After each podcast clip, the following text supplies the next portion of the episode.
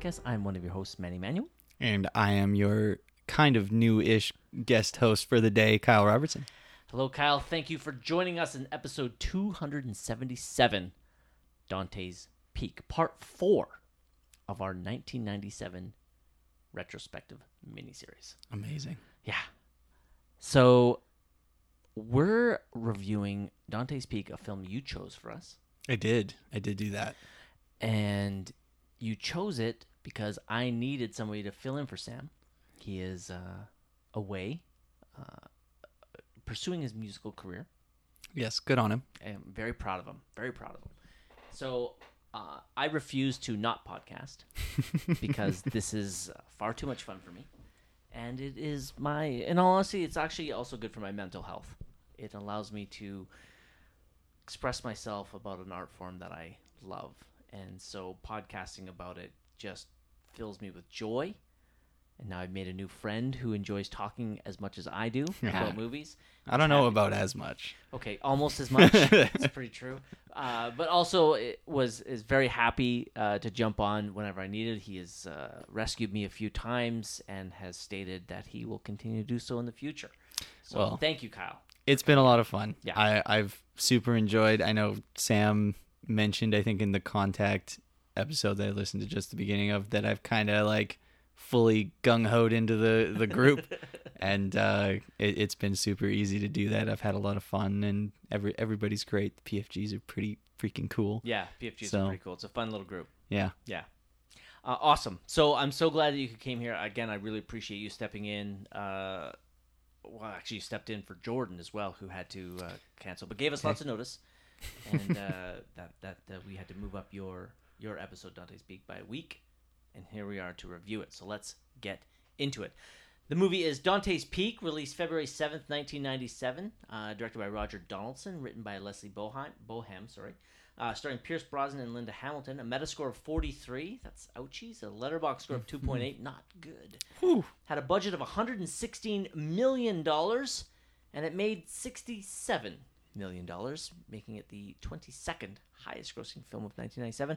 And it grossed 178 worldwide, so that means it didn't make money. Ouch. Ah, plot. A volcanologist. Volcanologist? Did I say that right? You sure did. Volcanologist Yeah. arrives at a countryside town recently named the second most desirable place to live in America and discovers that the long dormant volcano, Dante's Peak, may wake up at any moment. Now, as per tradition, when we have a movie that Sam hasn't seen, he regales us with his guess of what the movie might be about. So let's hear that now. All right, Sam, what's uh next week? Next week, got Kyle making his triumphant return. Yeah, Dante's Peak. Dante's Peak. Now, we're unsure at this point. It's probably about 95% sure you're going to be unable to join us. That's right. Doesn't mean we can't follow tradition. Mhm. What is the plot of Dante's Peak? I could be off base here. I believe Dante's Peak is a volcano movie. Okay. I think that is what I've heard about it. Um, now, do we have somebody in the film named Dante? That is really the question. Ooh. Uh, I'm going to say that's tough. I'm gonna I'm gonna say there is okay. There's a scientist named Dante. I'm deciding this. There is somebody in the film named Dante. Okay. Um, I was trying to figure out if it's referenced. There is a, a famous Dante in literature, right? Yeah. Dante's Inferno. I don't think it's a reference to that. I Okay. think there's going to be a person, probably a scientist, named Dante, who uh, maybe he's the only one who knows that this volcano is going to erupt. Maybe Okay. he's maybe he's trying to uh, alert the public and uh, and other scientists of his ilk to the fact that there is going to be an imminent volcanic eruption Okay. and uh, you know mixed results maybe maybe he gets to say i told you so maybe uh, maybe somebody else believes him not Okay. totally sure but Don- dante is the scientist who's alerting the public to the to the dangers of this uh, this eruption Do you want to guess the cast? Let's say I, I can tell you this: uh, there is a male and female lead that I know of for sure. I've seen this movie once, not in Yeah. theaters when it hit home video. I only remember one scene, but I know who the female lead and the male lead are. i i gotta tell you manny two names just popped into my head I love it. which would be so hilarious if it was right. I don't believe this for a second. Okay. But uh, the quality of movie I believe this to be. Yeah.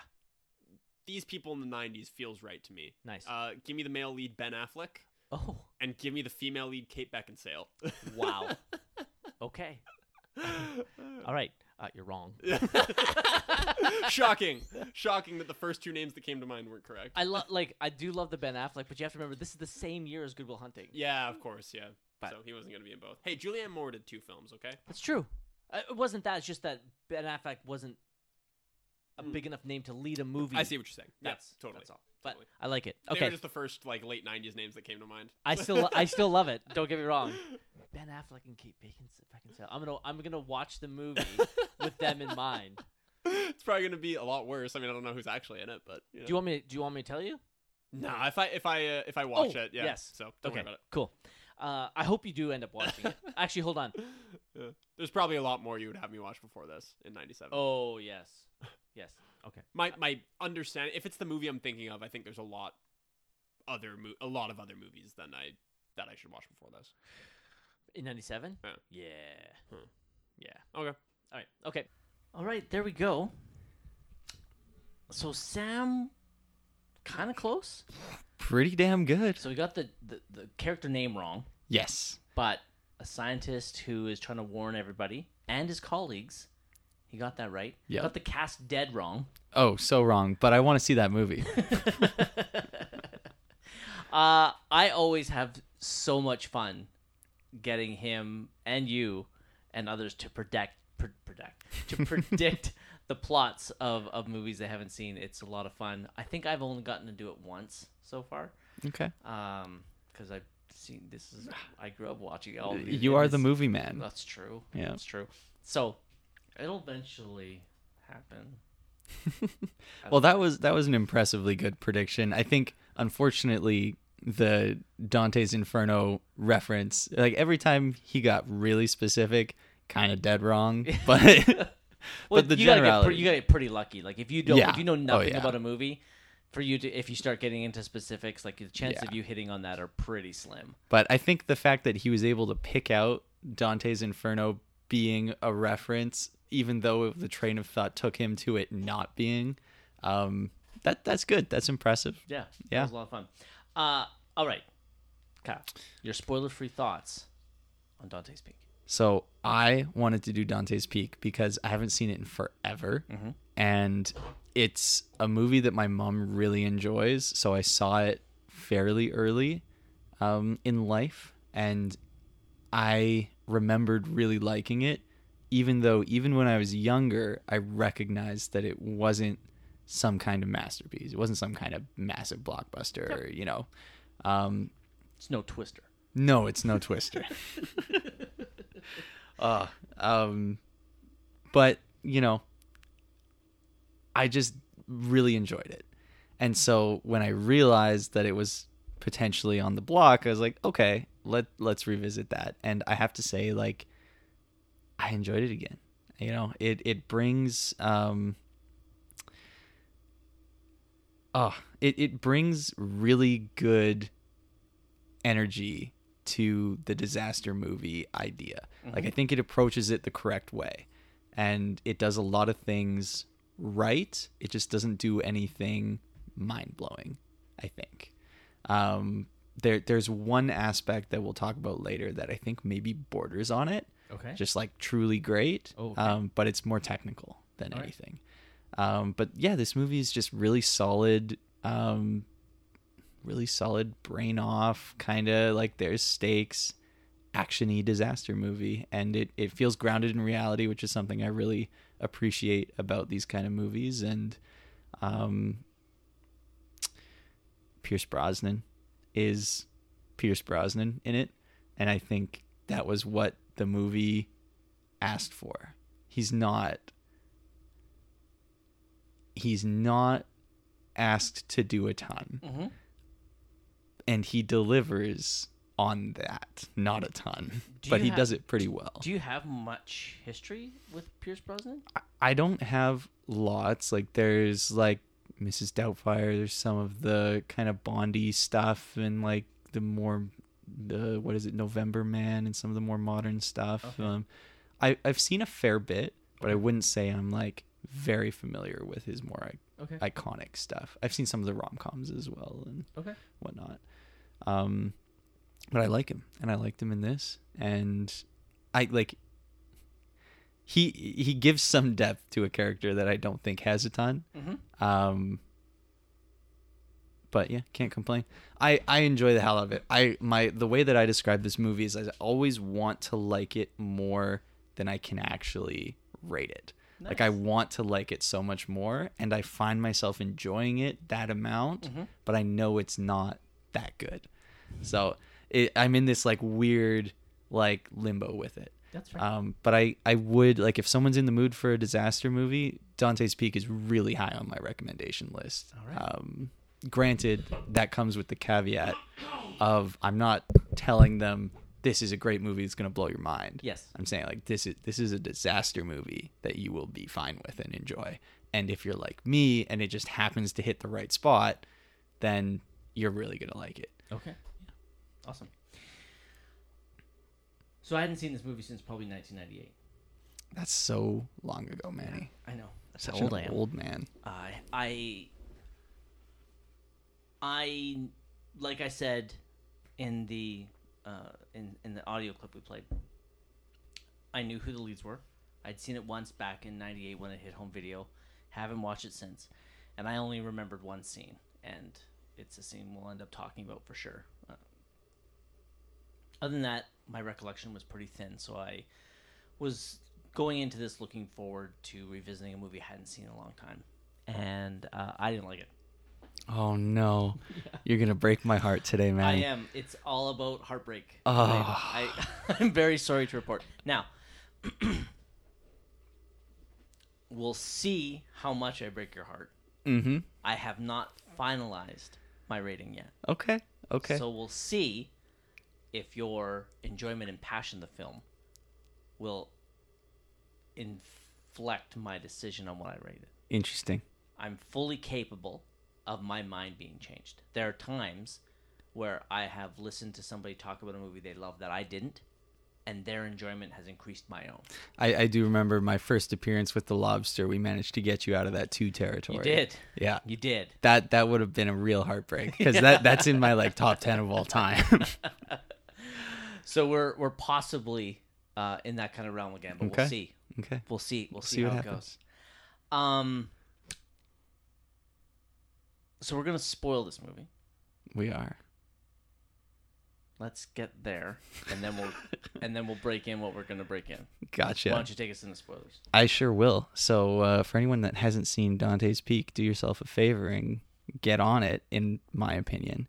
Um, but until then, we're going to spoil the hell out of this movie. So three, two, one, go fuck yourself. Awesome.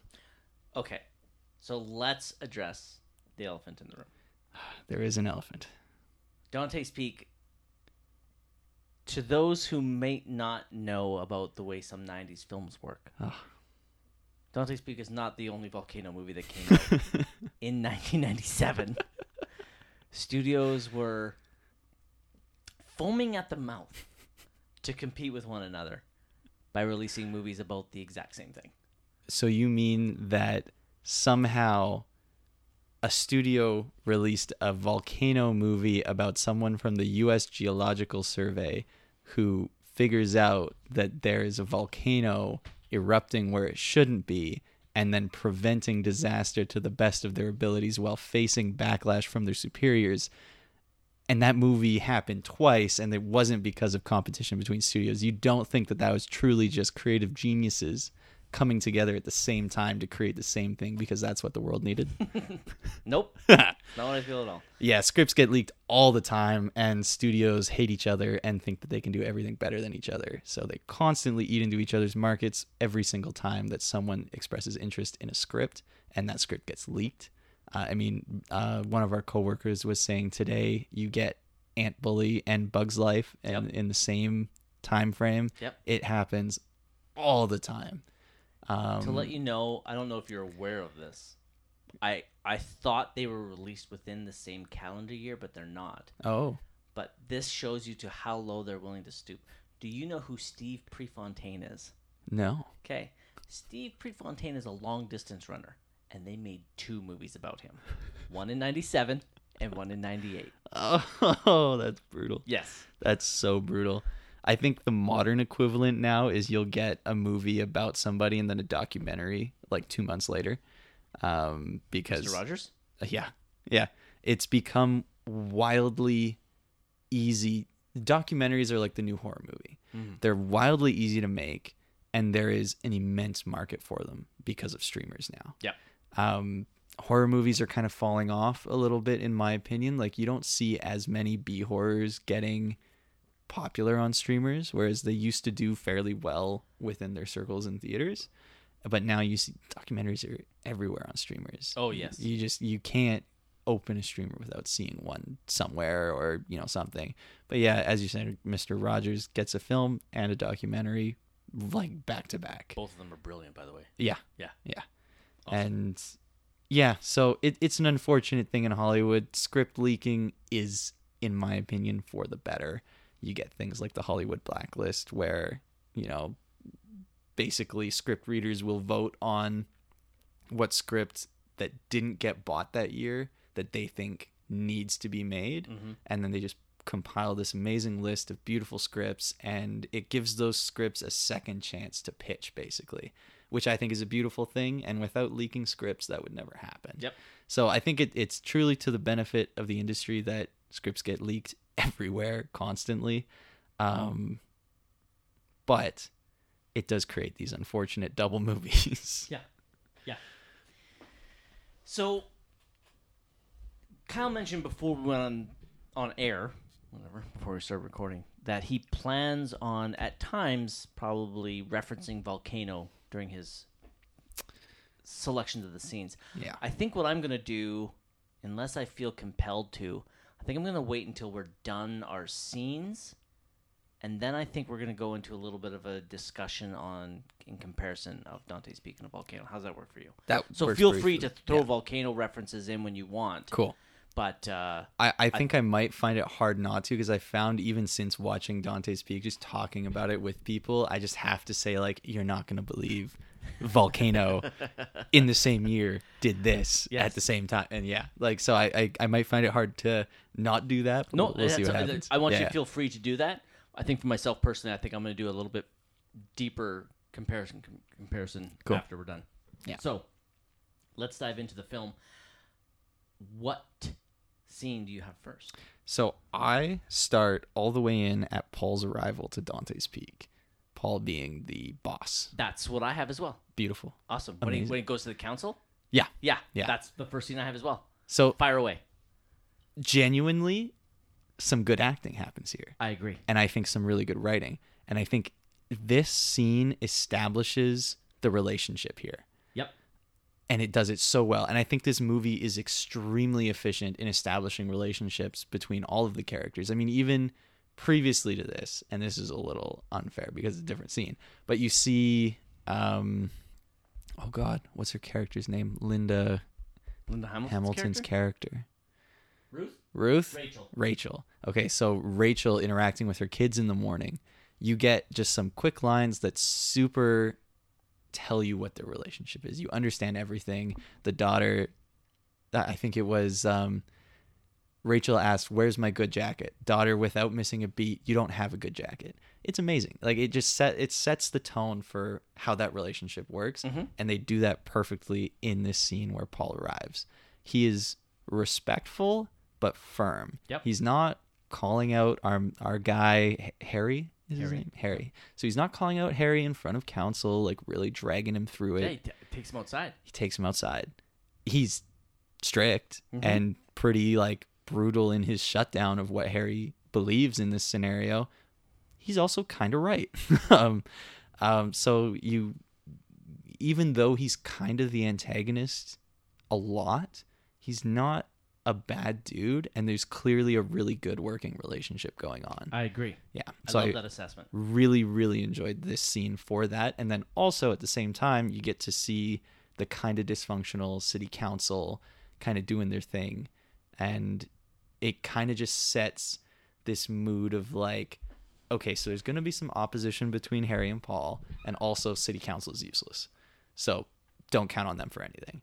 But also, Linda Hamilton is really in control of them and she's smart and she's actually getting them to be more effective herself. Mm-hmm. So we already know all of the political dynamics of the whole movie and how it's going to be. So efficient. And I just really appreciated that about that scene. Awesome.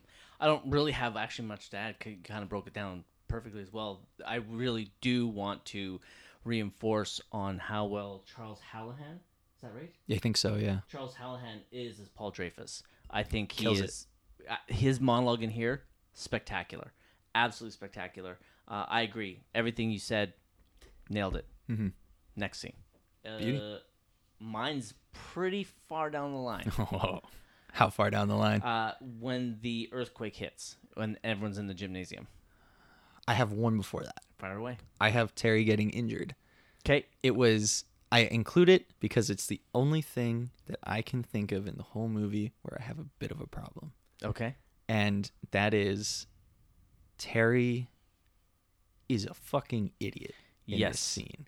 Unnecessarily. Un- unnecessarily, he just takes risks he doesn't need to, unclipping himself and even just going after the machine at all. And preluding into this, he takes NASA equipment off of the machine, which I thought was kind of funny. It was a bit of a character moment where he's like, haha, these NASA engineers are wrecking my equipment. And I was like, cool. But then you get there and it breaks, and it's like, oh, why? Like, you know, you sound kind of dumb now because there could have been NASA equipment that might have helped. I didn't really understand what the equipment did at that point. Neither do Um, I. Yeah, I, I, in the end, you figure it out. Yeah. Yeah, but um, Kinda at this point, yeah, big time. Um, but at this point, you're like, okay, well, maybe that NASA equipment would have helped you here, and also you're descending into a volcano that, granted, only one of these people thinks it's active. Out Mhm. of, and can I say, this is not a movie about a guy battling his boss for the truth to come out about a natural disaster. He tells his boss he thinks maybe there's a problem here. His boss shows up with like fucking six people. Yep. Like, goddamn, quick too. Like Yep. hours. He's like, I'm here, even though I don't really believe you and I don't think this is an issue. I brought the squad, and I thought that was really cool Yeah. as well. Because he states, or he, he states at some point in the film, I can't remember exactly where it is, that Harry is his best man. Yeah. and Yeah. he trusts his judgment. And in this aspect, Harry thinks something's going on, so Paul brings the crew. Now, Paul also knows that there are times, and he says that in the monologue, that he would have bet a million dollars that this one volcano he was at was going to blow, and it didn't. Yeah. And since then, he's realized he's like, even if everything's pointing that way, I still need more data, more facts, more signs that this is going to happen. And he also knows that Harry has some PTSD from a previous volcanic explosion. And so Harry might be a little trigger happy. And it's understandable because Harry doesn't want to see anybody die because he got to watch his wife die right in front of his face. Yeah. So it is a great dynamic. Now, that being said, I'm gonna I'm only I'm only gonna attack this scene because you started it. Mm-hmm. Okay. So I I let it be known, wasn't a big fan of this movie, so I'm not nitpicking to nitpick. Yeah, yeah. I did agree. My problem with Terry is that it sounds like everything that we've seen, he's the person that built Spider Legs. Yep. He states at some point it was $150,000. But his idea to fix is to kick it all the time? Yeah. I'm sorry. I can tell you right now, those MIT scientists that build those walking robots don't kick it mm-hmm. to make it work. Mm-hmm. So I understand you're trying to show him to be kind of humorous, right? The the the stereotypical guy that hits it to make it work. Sorry, you're you're someone that's should be and obviously is highly intelligent. So that it didn't again, I'm just picking at it because you pointed it out. Yeah. It wasn't something like the movie sucks because of this. Yeah. It's not that. It's just a minor thing. It's it's almost like the horror trope. Yeah. You're putting yourself in danger for the sake of increasing tension in the movie. Yeah. Him on heart him unharnessing himself made no sense At all. at all. Yeah. One, because that harness wasn't preventing you from going to the front of the robot you need to. You could have went there easily. Yep. Two, you're you are a volcanologist. You know how dangerous these things are. There's no way that you would do that. Absolutely no. You I have no problem believing in him going down to try and rescue his creation. That didn't bother me. Mhm. But unharnessing himself, that's unforgivable. Yeah. And even even not even don't even consider volcano, you know. We know for a fact that there have been a couple of small earthquakes. Yes. And you're on a, a slant like that, on a like loose rock ledge, Yep. a small earthquake is going to kill you Yes. easily. Yes. And we find out it almost does. Yep. He gets severely hurt, breaks his leg because of a small earthquake. Yep. And that was the only thing in the entire movie where it was like, that was bad. And so, small spoiler everything else before and after this, I find oddly the same level of good. I never find a great moment. I never find a bad moment other than this. There's a couple of things that touch on greatness to me. I've I've got I've got one, but I don't think I have it in my notes. So Yeah. I might mention it later on.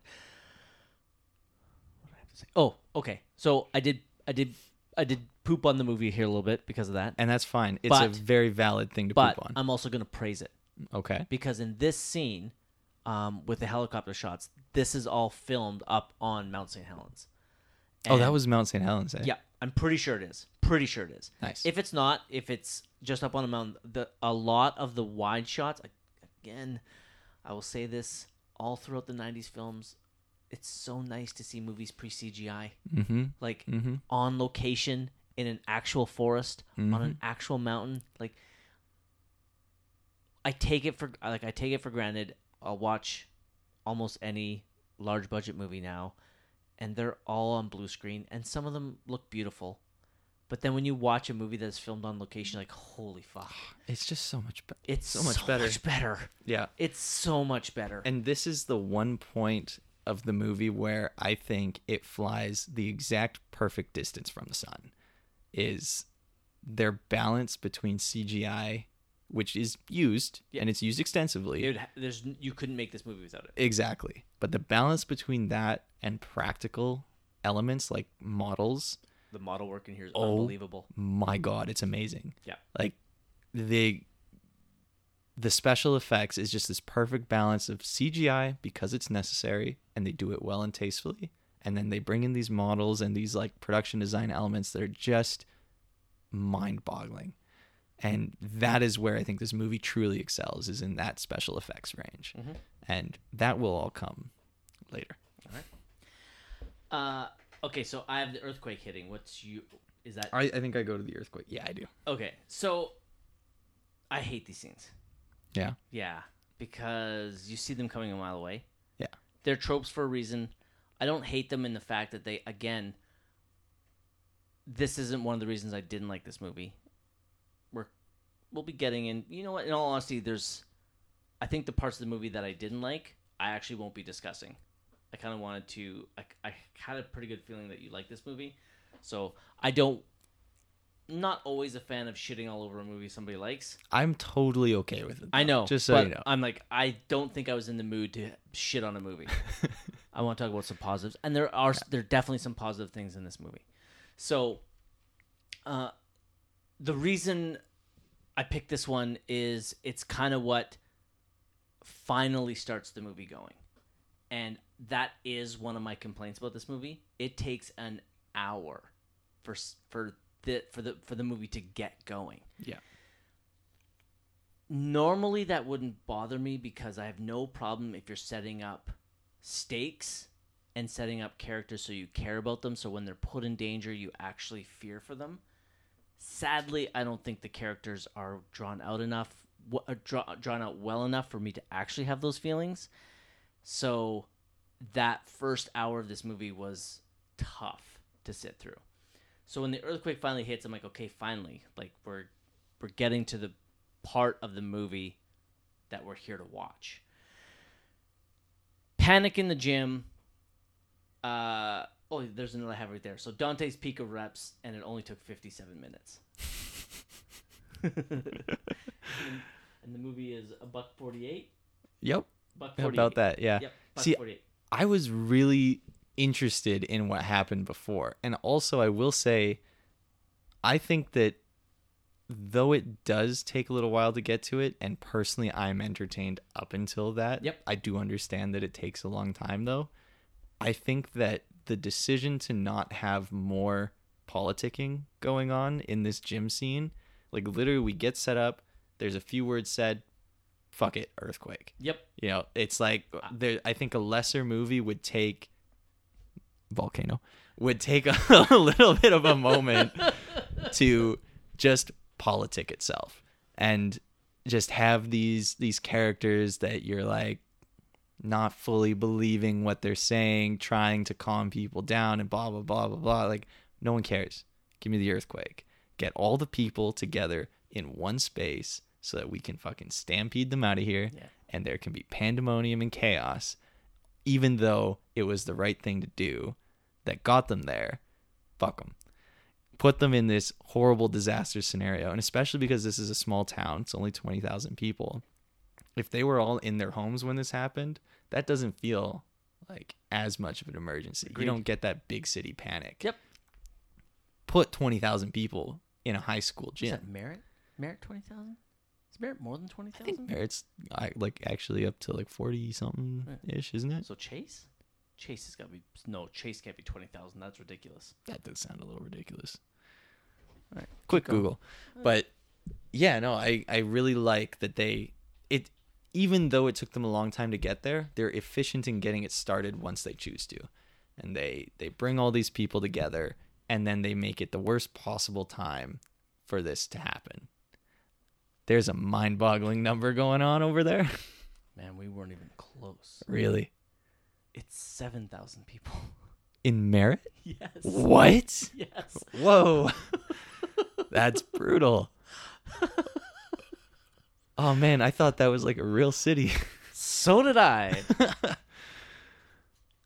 so, what's Vernon? Yeah, Vernon's just under 40. Oh, ju- no, oh, just over Okay. 40. It's 42. Okay. That makes more sense. 7,000 in Merritt? Yeah. What? I like you're you're 40,000. I'm like, oh, I guess that makes sense. It looks like a real city when you drive through it. Right. wow. Good for them. Okay. Faking us out. Um so half of Vernon. put them put them in uh if you will, come with me on this journey. Uh, put them in a high school gymnasium and then have a large earthquake from a volcanic eruption. That is the worst And possible scenario. And then a volcano. Yeah, Right. yeah. Or, of course, I guess they. No, you can't see it from inside the gym. They, True. they realize it when they get outside. Yeah. So that is the worst possible scenario for this town. And I appreciate that they just brought us there. You know, we get there and then we leave with what we wanted very efficiently. Okay. Um, yeah. Right. I'm- and I, I'm- I also, the practical shooting of that many extras is cool. You know, modern day, you would just replace a lot of them with uh, CG Yeah. people, fakes, if you will. There's so many movies where, and like I get it because it's so, it's so much cheaper and Yeah. easier to do. But you have like, if you just pause the movie, in the background, you can see the people repeating, even though you would never catch it watching the movie. I know. It so I get it. But it's so nice to see like an actual dude getting fake trampled. Yeah. It it sells so much better. I agree. Yeah. Yeah. All right. What do you got next? Um next I move to the boat. The boat in the lake. Same. Yeah.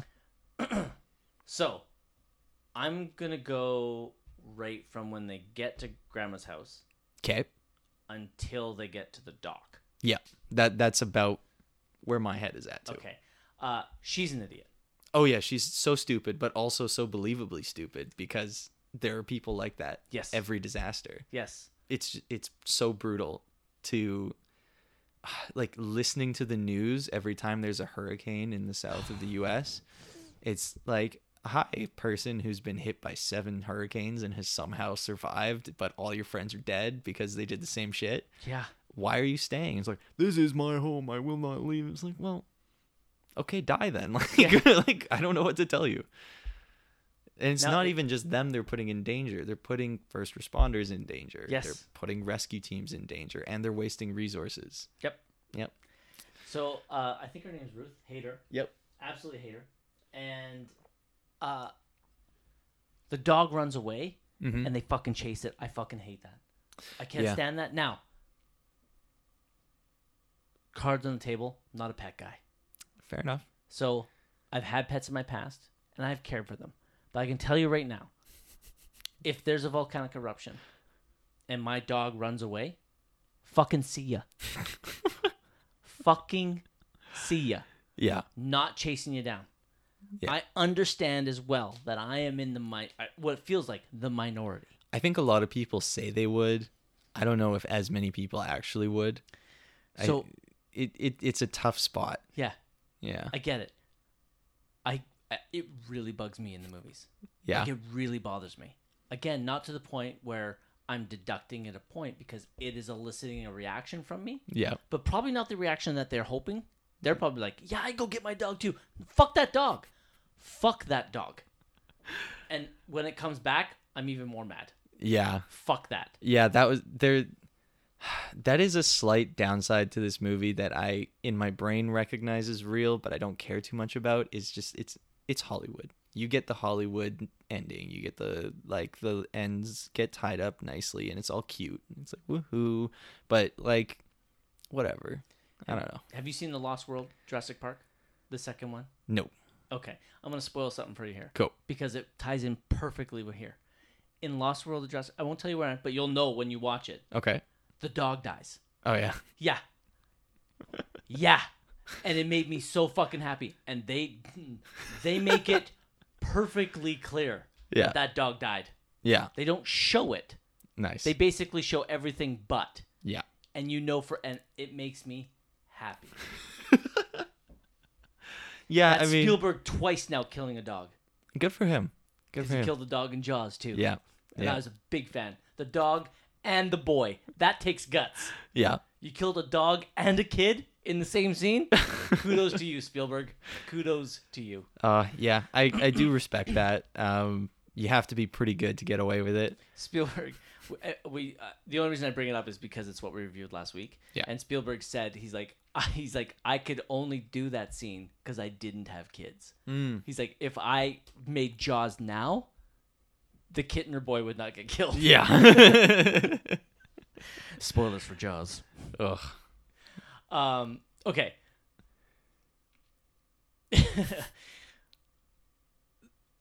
I can't stress how much Grandma Ruth bugged me. She's refusing to leave. It's fucking raining ash. It is raining ash. And Yeah. She's like, we're good. The mountain's not going to hurt us. Points for the film. Good point here. Okay. When that fucking lava comes in that house, Ooh. so good. Yeah. Now, that's obviously obviously only because I know movie magic. It's obviously blue screen. Yeah. But because of the time frame. Nowadays it would just be digital, Yeah. but it's blue screen and it is seamless. Oh, it's so good. It's so good. Oh, yeah. And I was just like points to you. Yeah. Thank you because now I can't wait for Ruth to die. Yeah. And that's Uh, the other thing is you mix practical fire with your CG elements and it just it helps. Yeah. It just makes it real. Yeah. Whereas nowadays you get CG everything. You get CG fire, CG lava. It's all CG. Yeah. Even the fucking house might be CG to be honest. Probably. Would not be surprised. They get in the boat. This is the scene I remember from the movie. Okay. See, I had very little recollection of this being a thing. I remember this because there is, and we'll talk about it. This has a mirror scene in Volcano. Yeah. Yeah. Yeah. Which, in my opinion, is the best scene in Volcano. Yeah. Yeah. Yeah. It's not Yeah, saying a lot. um, so they're in a aluminum boat, Yep. and it's starting to be eaten by the acidity of the water, and I thought it was really sweet when the brother gives his sister the crystal. Yeah. That got me right here. They start to sing, "Row, row, row your boat." Yeah. At this point, now they haven't made any establishing shots because there is a lot of mist or fumes coming off of the lake, so you can't see around them. But I'd have to understand that for there to be a lake, the ground can't be eh, the ground has to be basically basically flat. There could be a obvious an obvious incline or decline, but it's not like you're on a cliff face. Yeah. Okay. So while the lava's flowing, it's not going to be coming at you like it was in the house, which is right on the edge of the hill. Yeah. So at this point, Grandma Ruth would know she lives on this lake. She would know basically kind of where they are. At this point, head for shore. I know that they're trying to get across the lake.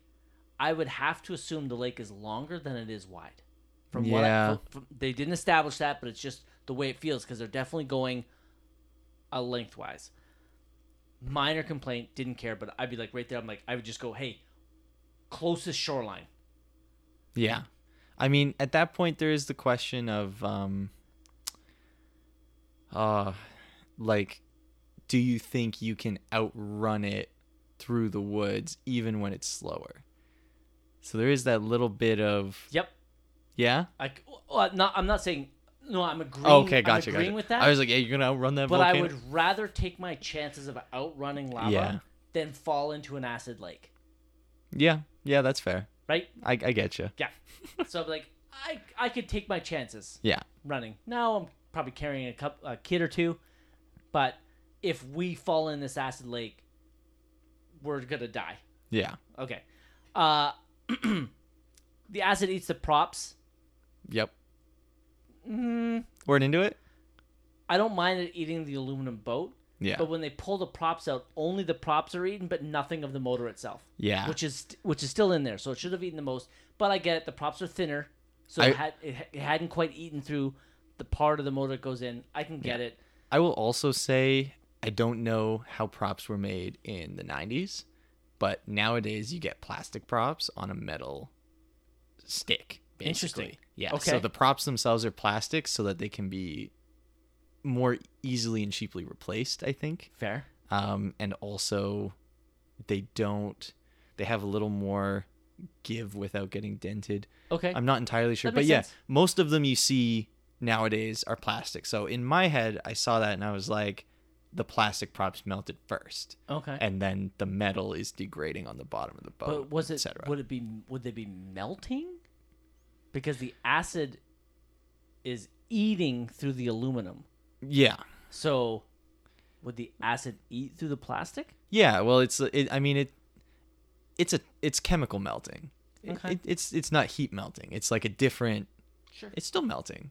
It's liquefying. I don't know why it bothered me, Yeah. but it, I, I wasn't like, this is fucking bullshit. Like they've Yeah, already yeah, established it's eating it through. It just when they pulled the props out, and It just wasn't selling for you. It wasn't selling for me, but it didn't. Again, m- a, like a minor complaint. yeah, It- you you know- make you make me want to hear your major complaints. I, I, I'll I'll get to them when we Yeah, get through our scenes. Then cool. okay. Um. So he wraps his hand in his jacket and he starts paddling for shore. Yeah. Uh, I don't have a problem with that. That's fine. Cool. Like it, your your arm's gonna suck, but you gotta do what you gotta do. Yeah. Grandma jumps in and pulls him to shore. Now, it's a nice moment for a character who's been pretty shitty. Yep. A little bit of a redemption. Yep. In all honesty, Harry should have done that. Do you think so? Yes. Oh wow. It. These are.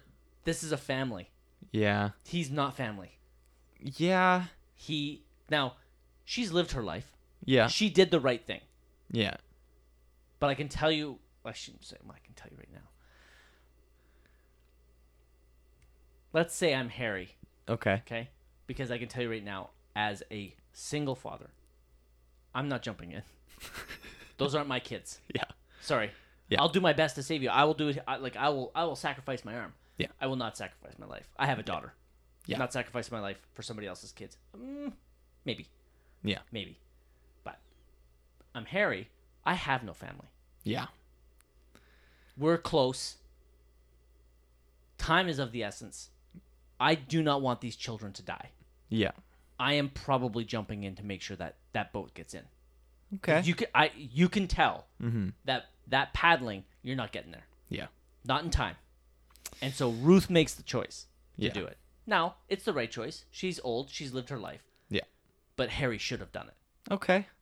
See, in my in my mind, and this might like if Harry had had this thought, it would have been a little selfish, but he has the much better chance at getting that family out of there alive than Ruth does. True. So him staying is potentially more helpful to them.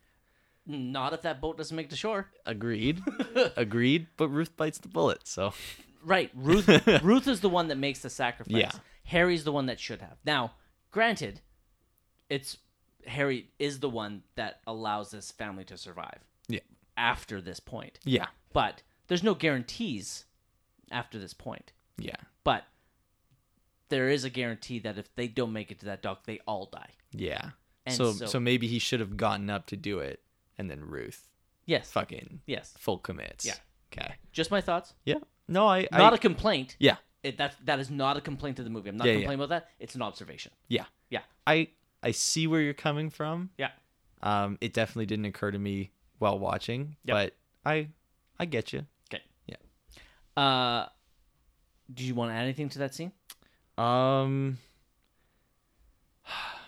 I really appreciated that it was it was it didn't feel like happenstance that that boat was there and that they used it to get across. It felt like it really was their only option and it like we could easily assume there's a boat there. We know there's a lake. We like it all just seemed to make sense and the like and this sounds kind of dumb, but literally the geography of where the lava was and how it was flowing, you're like, yeah, okay, they're getting pushed into the lake. And then it's like, okay, there's a boat. But you know like it just made sense. Mhm. And I don't know why it made sense here and doesn't make sense other places to me, but it didn't feel like the When you plot say other places, what do you mean? Like other places in this movie? No, in other other movies. other movies? Yeah. Okay. So I, I can't really think of a example off the top of my I mean maybe um maybe in Volcano there happens to be the correct creek and drainage ditch and et cetera, et cetera, that makes a path to the like it that one didn't irk me that much, but it's like that kind of vein of like there's happens to be the perfect solution. Okay. And it's like this felt like they were being corralled and there was always like it, it was like sure there is a solution, but it feels like it's a solution that makes sense. Okay. Yeah. I can buy that. Sure. Okay. I'm less confident in what I'm saying as I'm saying it. Like, I had a really good point. I fucking lost it. Yeah. Okay. Uh, my next scene is actually almost the next scene is when Grandma dies. yeah, sure. Okay. Yeah. Uh, I won't lie, this wasn't cool for me. No? No. Ooh. And what I mean by that is like uh, this hit me emotionally. Oh man. and it's not because of any type of acting performance, and it's not because I cared about these characters. Uh, I recently had my stepfather pass away uh, a few months ago, and watching a family member die with everyone around them hit a little too close to home than I was prepared for. Yeah. I didn't cry, but I was like, I, I like, I'm like, I don't need to see this right now. Yeah. Did not affect my rating of the movie because I actually thought the scene was handled really well Yeah. but I wanted to touch on it that I actually got pretty fucking emotional, uh, especially uh, the kids begging for their grandma. I was Yeah. like, that's That was brutal. that fucking hurt me. Yeah. Yeah. Um, but I since it did affect me emotionally, I had to include the scene. I think it's done just fine. Like we've seen this scene done way fucking better in other movies, and I've seen this scene done way fucking worse And see, in other movies. that is the beauty of this movie.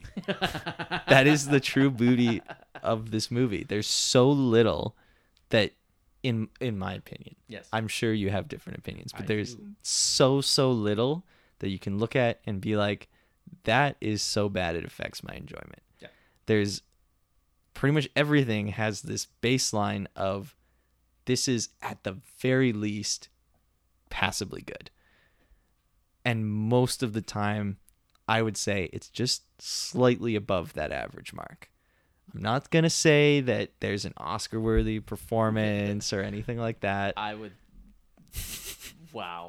I wouldn't even know. I wouldn't even know what to do if you actually came Oh. with that. Man, could you imagine? um, but I think that this is just like I actually have a hard time thinking of another movie that is so consistently a little above average for the whole movie to me. And again, like the only thing that I had a problem with was Terry. And that was in terms of like actual problems. Okay.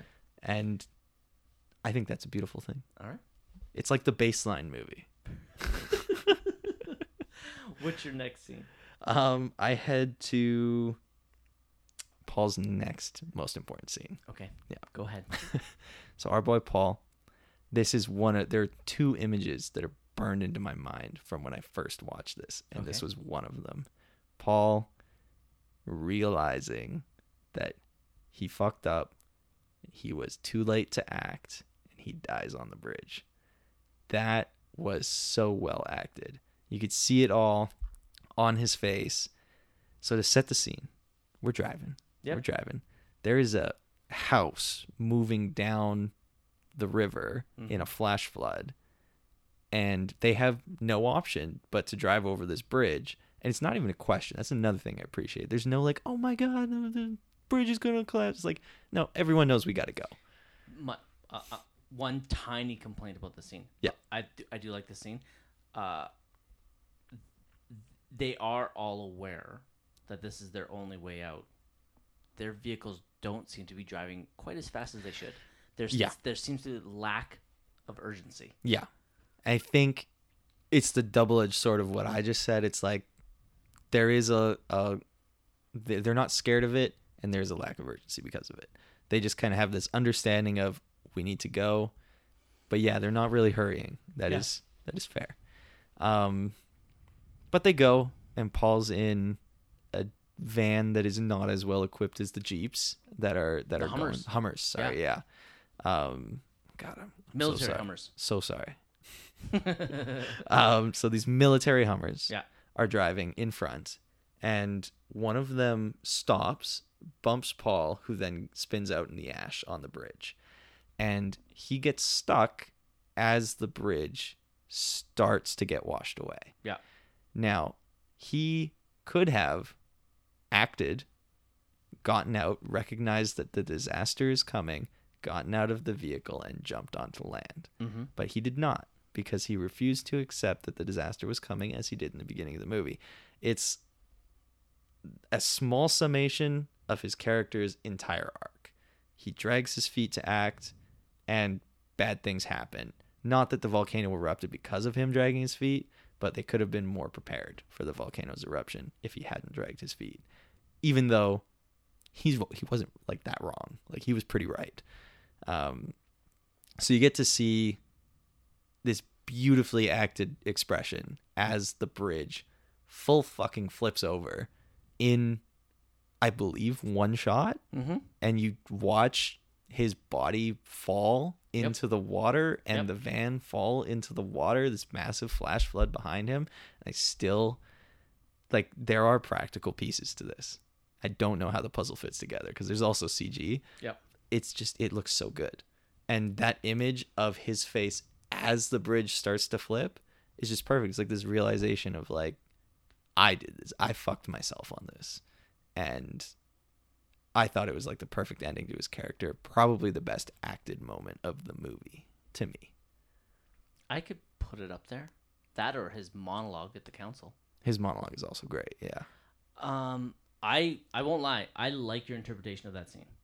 I I did not pick up on that. Wow. That, that his I felt that his uh I didn't feel it was a choice. His choice to not get out. Gotcha. was more of a panic than a choice Yeah. to not acknowledge the disaster. Yeah. That's the way I interpreted it. Yeah.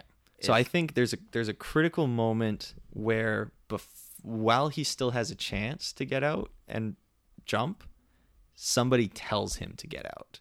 It's Grant Heslov. I don't know the actual actor's name, but that's the Yeah. act, that's the actor's. I only know him because he's best friends and producing part with George Clooney. Oh, really? Yeah. Oh, nice. Um, so yeah, him. I think the difference is him. They're telling him to get out and Great. jump, so he must be choosing not to listen, even though he's panicking. And I'm sure it's a it's a life or death situation, so you're not thinking quite clearly. But he seems to be relatively calm and collected in his movements. So to me, it was more of a like, I can still fix this choice. Okay. Yeah. All right. That's fair. I, I yeah, I I like this scene as well. Didn't like seeing Paul dying. It it's, it sucks. It does suck. Uh, shout out to Sam who loves this part of the movie, but there was a Wilhelm scream. Yeah, I didn't like it. Yeah, If- neither do I. it it it it was so wrong for the moment. Agreed.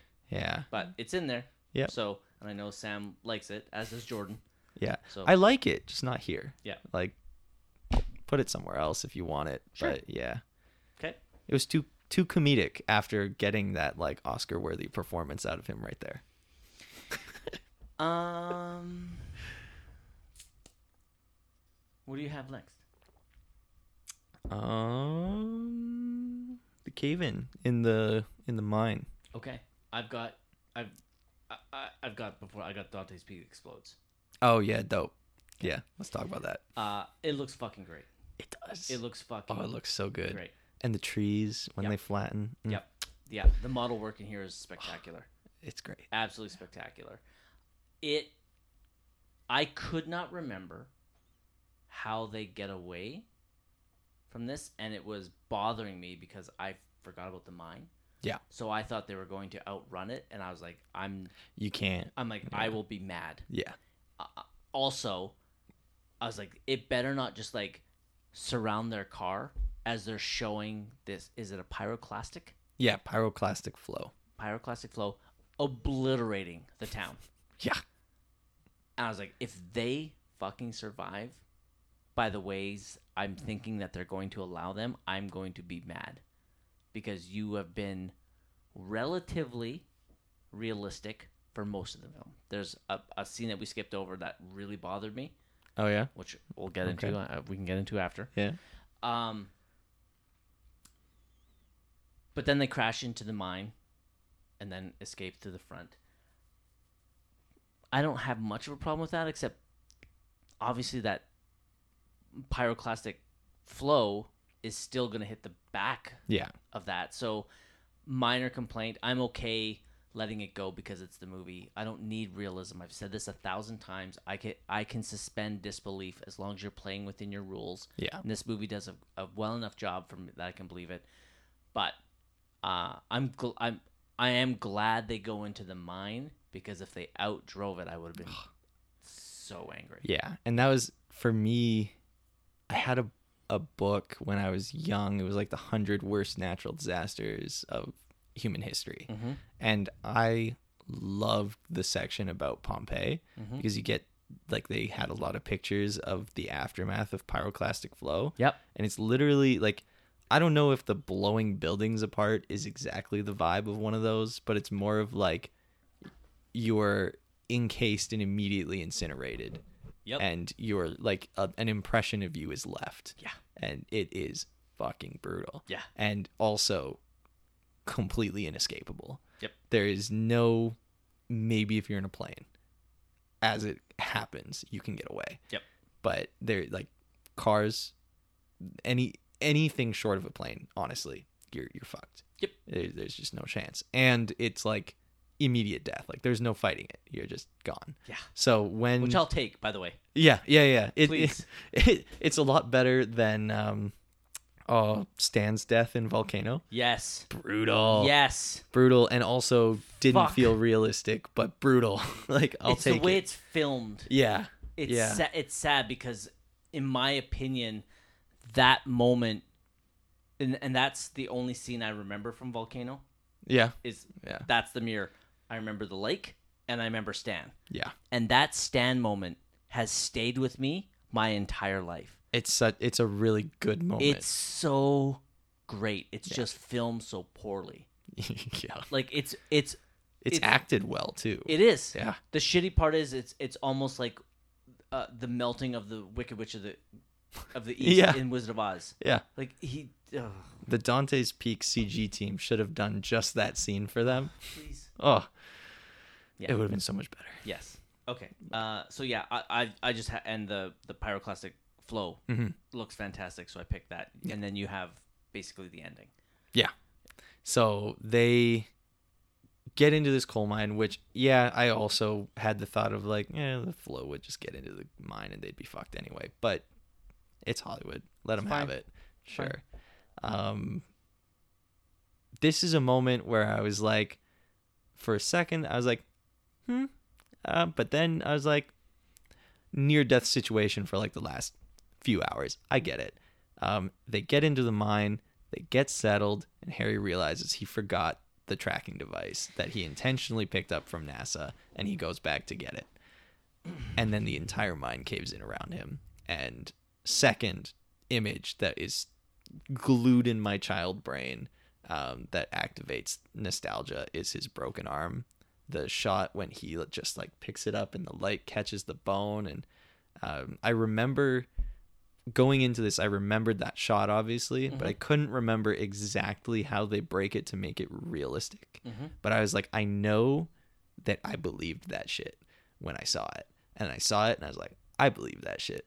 That's a really good fucking bone protruding from the just under the elbow forearm area. Yep. and I thought that was really well done and it's lit so nicely to see the bone and it's disgusting but fucking great shot and pretty brutal arm break.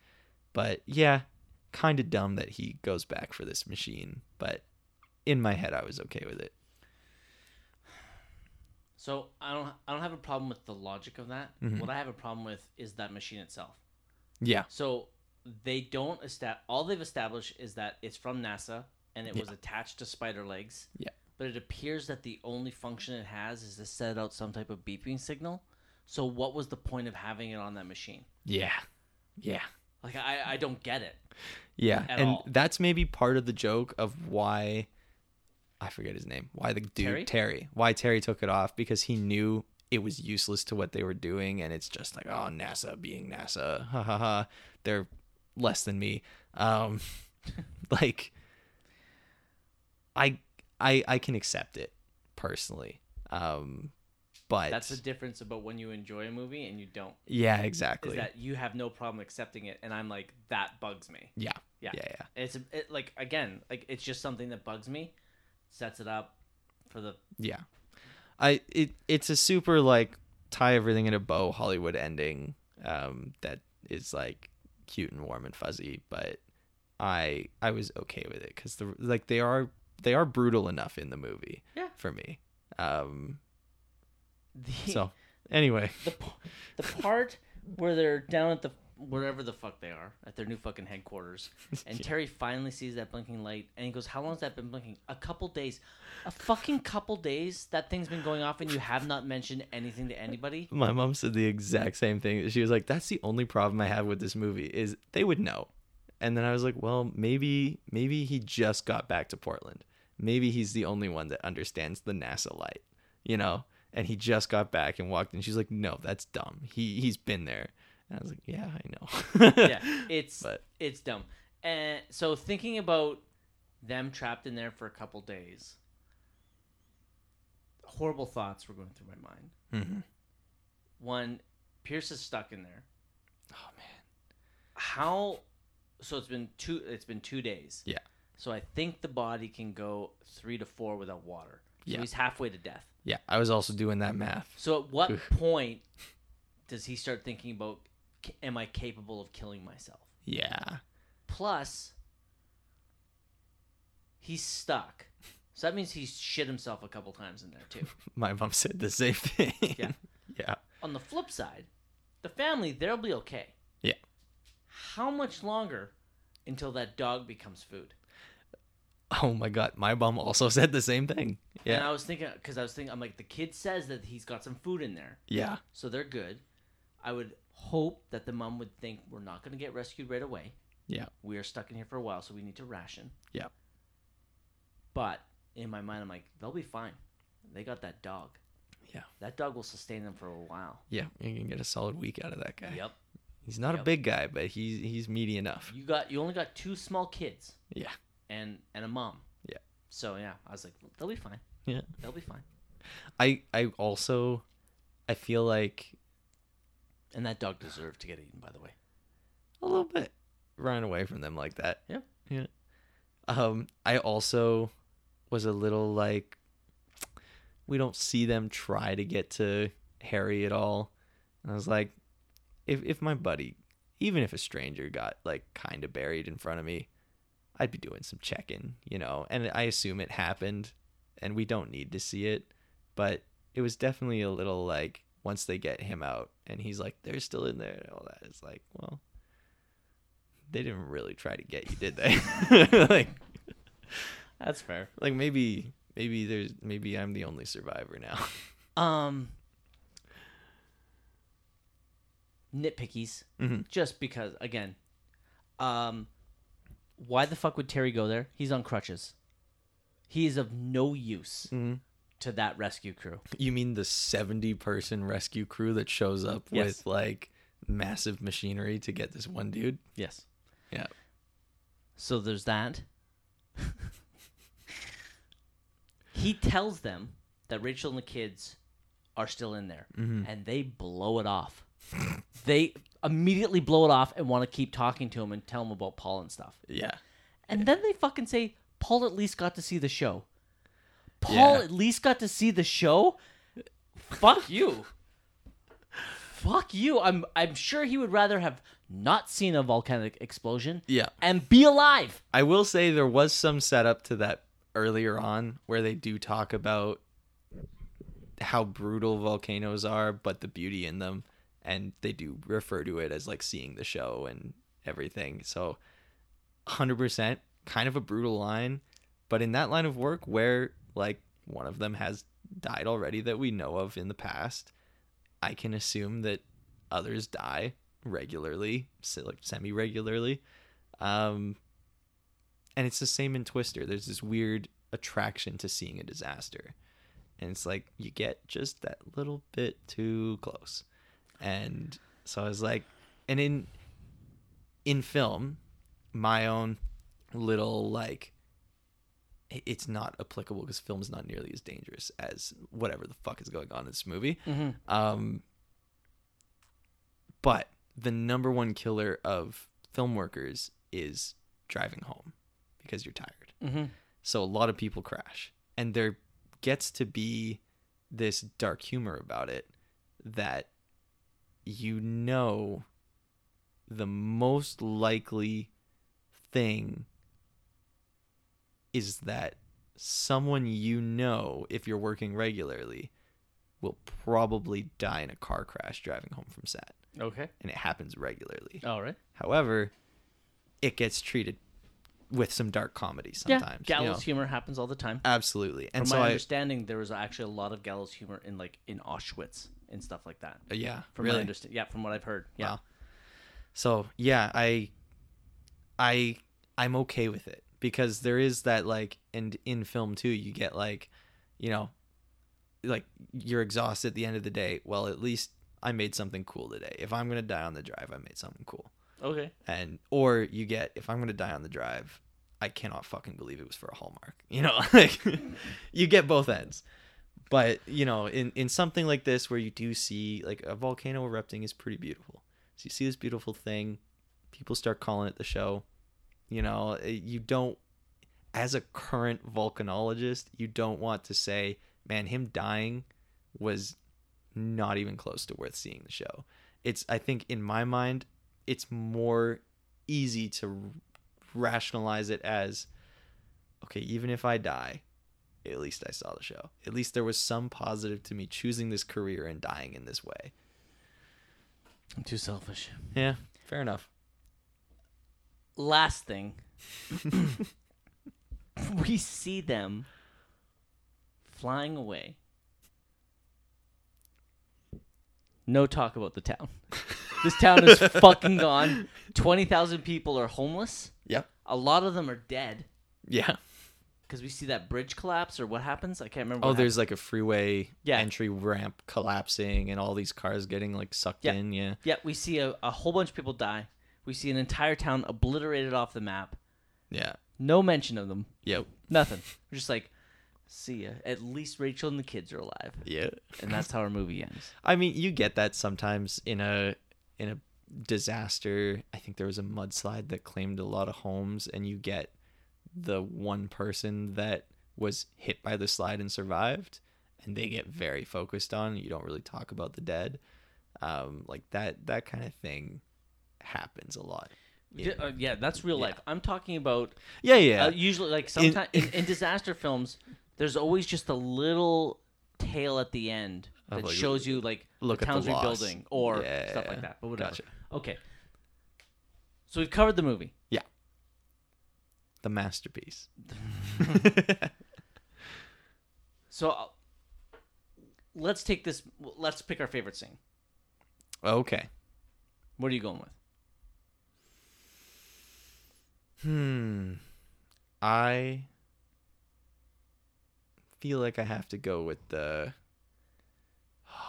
See, it's a very close thing between the flash flood and Paul's death Okay. and the pyroclastic flow Okay. and the final jump into the coal mine. But I think I'm going to go with the pyroclastic flow because it just looks so fucking cool Okay. and they did a really good job of the model work.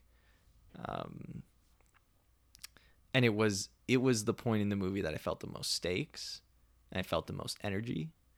Um, it is not like there is really good acting moments that happen outside of this that I appreciate, but yeah, the I think it was the model work. It puts it a little over the edge. It just really, really impressed me in that scene.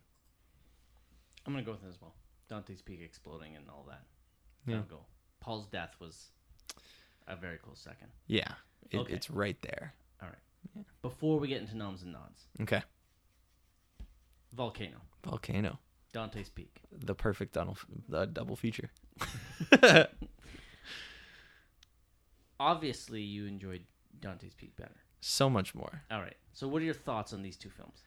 Um, I mean, like, I think I gave a solid like three sentence summary earlier in the podcast. That was both movies.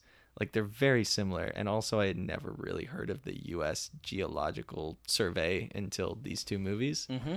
Um, so to have basically the same guy do go through the same plot with the same attempts at creating family around him and like the there's kids and there's a new woman that he just met and they go through the disaster together and the disaster he kind of knows about it before everybody else and so many other things they're just the same like they're actually the same um The only difference, there's a couple differences well, the difference is, Mm-hmm. is that Tommy Lee Jones isn't a geologist.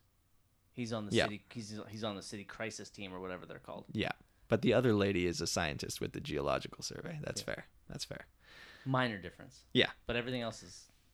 There's a guy who knows, yeah tries to save people. there is another difference in Volcano, and I thought this was really cool. He, Tommy Lee Jones, does not listen to the scientist very easily, Mm-hmm. and he also keeps telling her that doing something is too dangerous. Like there's something that she wants to do that he says is too dangerous, and she does it, and somebody fucking dies. Yep. And it's like you, you're both correct. like so that relationship between them of like he's not believing the scientist and she's fighting for the truth, um, but also the truth is so fucking wild and he's kind of right to hold her back um, because there are big consequences. I thought that was really cool. Um, Tommy Lee Jones is fine. Um, I can agree with that. yeah, nobody else is fine except Don Cheadle, who's fucking awesome. Don Cheadle is fucking awesome. Fucking awesome. He's the only good part of Volcano. I would agree with that. Yeah. Uh, like like and genuinely like so far above the rest of the movie. Yes, I I, I was blown away. except for Stan. Yeah, Stan did well. Yeah. I would say like Stan does fine. Like he's competent until that scene, and then he like really fucking delivered. Have you seen Zodiac? Yeah, yeah, he's good. I like that actor a lot. Yeah. and like I like Tommy Lee Jones a lot too. Um, like I like I like a lot of the elements in other movies. like I just don't like I don't like Volcano. Volcano for me starts off with a fun premise about a volcano forming and yeah, exploding in Los Angeles. Yeah. It's a fun idea. My problem with Volcano is the way that they handle the volcano is what has a problem. Like I love that the volcano solves racism in LA. Oh god, yeah, that was crazy. I forgot about that for a second. Yeah. That was wild. Yeah. Just This is and this is only five five years after Rodney King. ooh. Yeah. So, um, that was that was tough to watch. yeah. Um, the very idea, like, you want to play within your rules. Okay, you have a volcano that erupts and forms in Los Angeles in extremely quick form. That's the rules you want to play by. I'll go with it. hmm But the fact that you guys, with little to no planning, can collapse a building to make it flow a certain way is, and the, and the fact that Tommy Lee Jones can run faster than a collapsing building, Yep. um, you've just strained the credulity far too much for me. Yeah. Big time. Uh, obviously, this is it. Volcano's made in '97, so it's four years before 9/11. But everybody covered in concrete dust, Yeah. and they all look the same. Oh. Sorry. you know what I found hilarious about that scene? The kid says like, "Look, they all look the same." Immediately starts fucking raining. Look, they all look the same, and then they wash it away so they can all be different again. Yeah. like, fucking hell, you really tried something there, didn't you? yeah, yeah. Volcano, not good. No, no. There are good elements. I like the the cops, the demolition cops that sacrifice themselves because they get stuck. Mm-hmm. It's like good moment. Stan dying, good moment. Stan, Stan's dying Like- is the best moment of that movie. Mhm. It is so, it is so harrowing. yeah. and honestly it just leaves me it leaves me terrified and it's it's one of those moments where if i put myself in the movie i i don't know what i would do. Oh, I I don't think I'd do it to be honest. i think i would just let i think i would let myself die. I don't think i could jump in.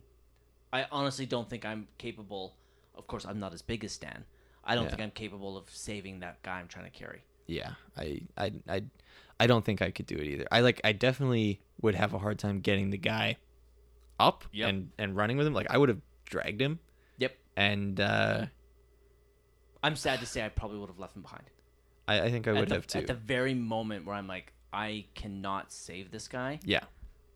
I, I'm sorry. I, I got again.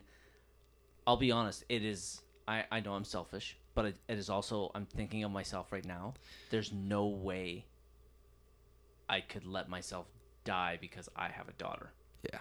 Yeah. And it's like the other thing is unconscious stranger who will not feel the pain of this death.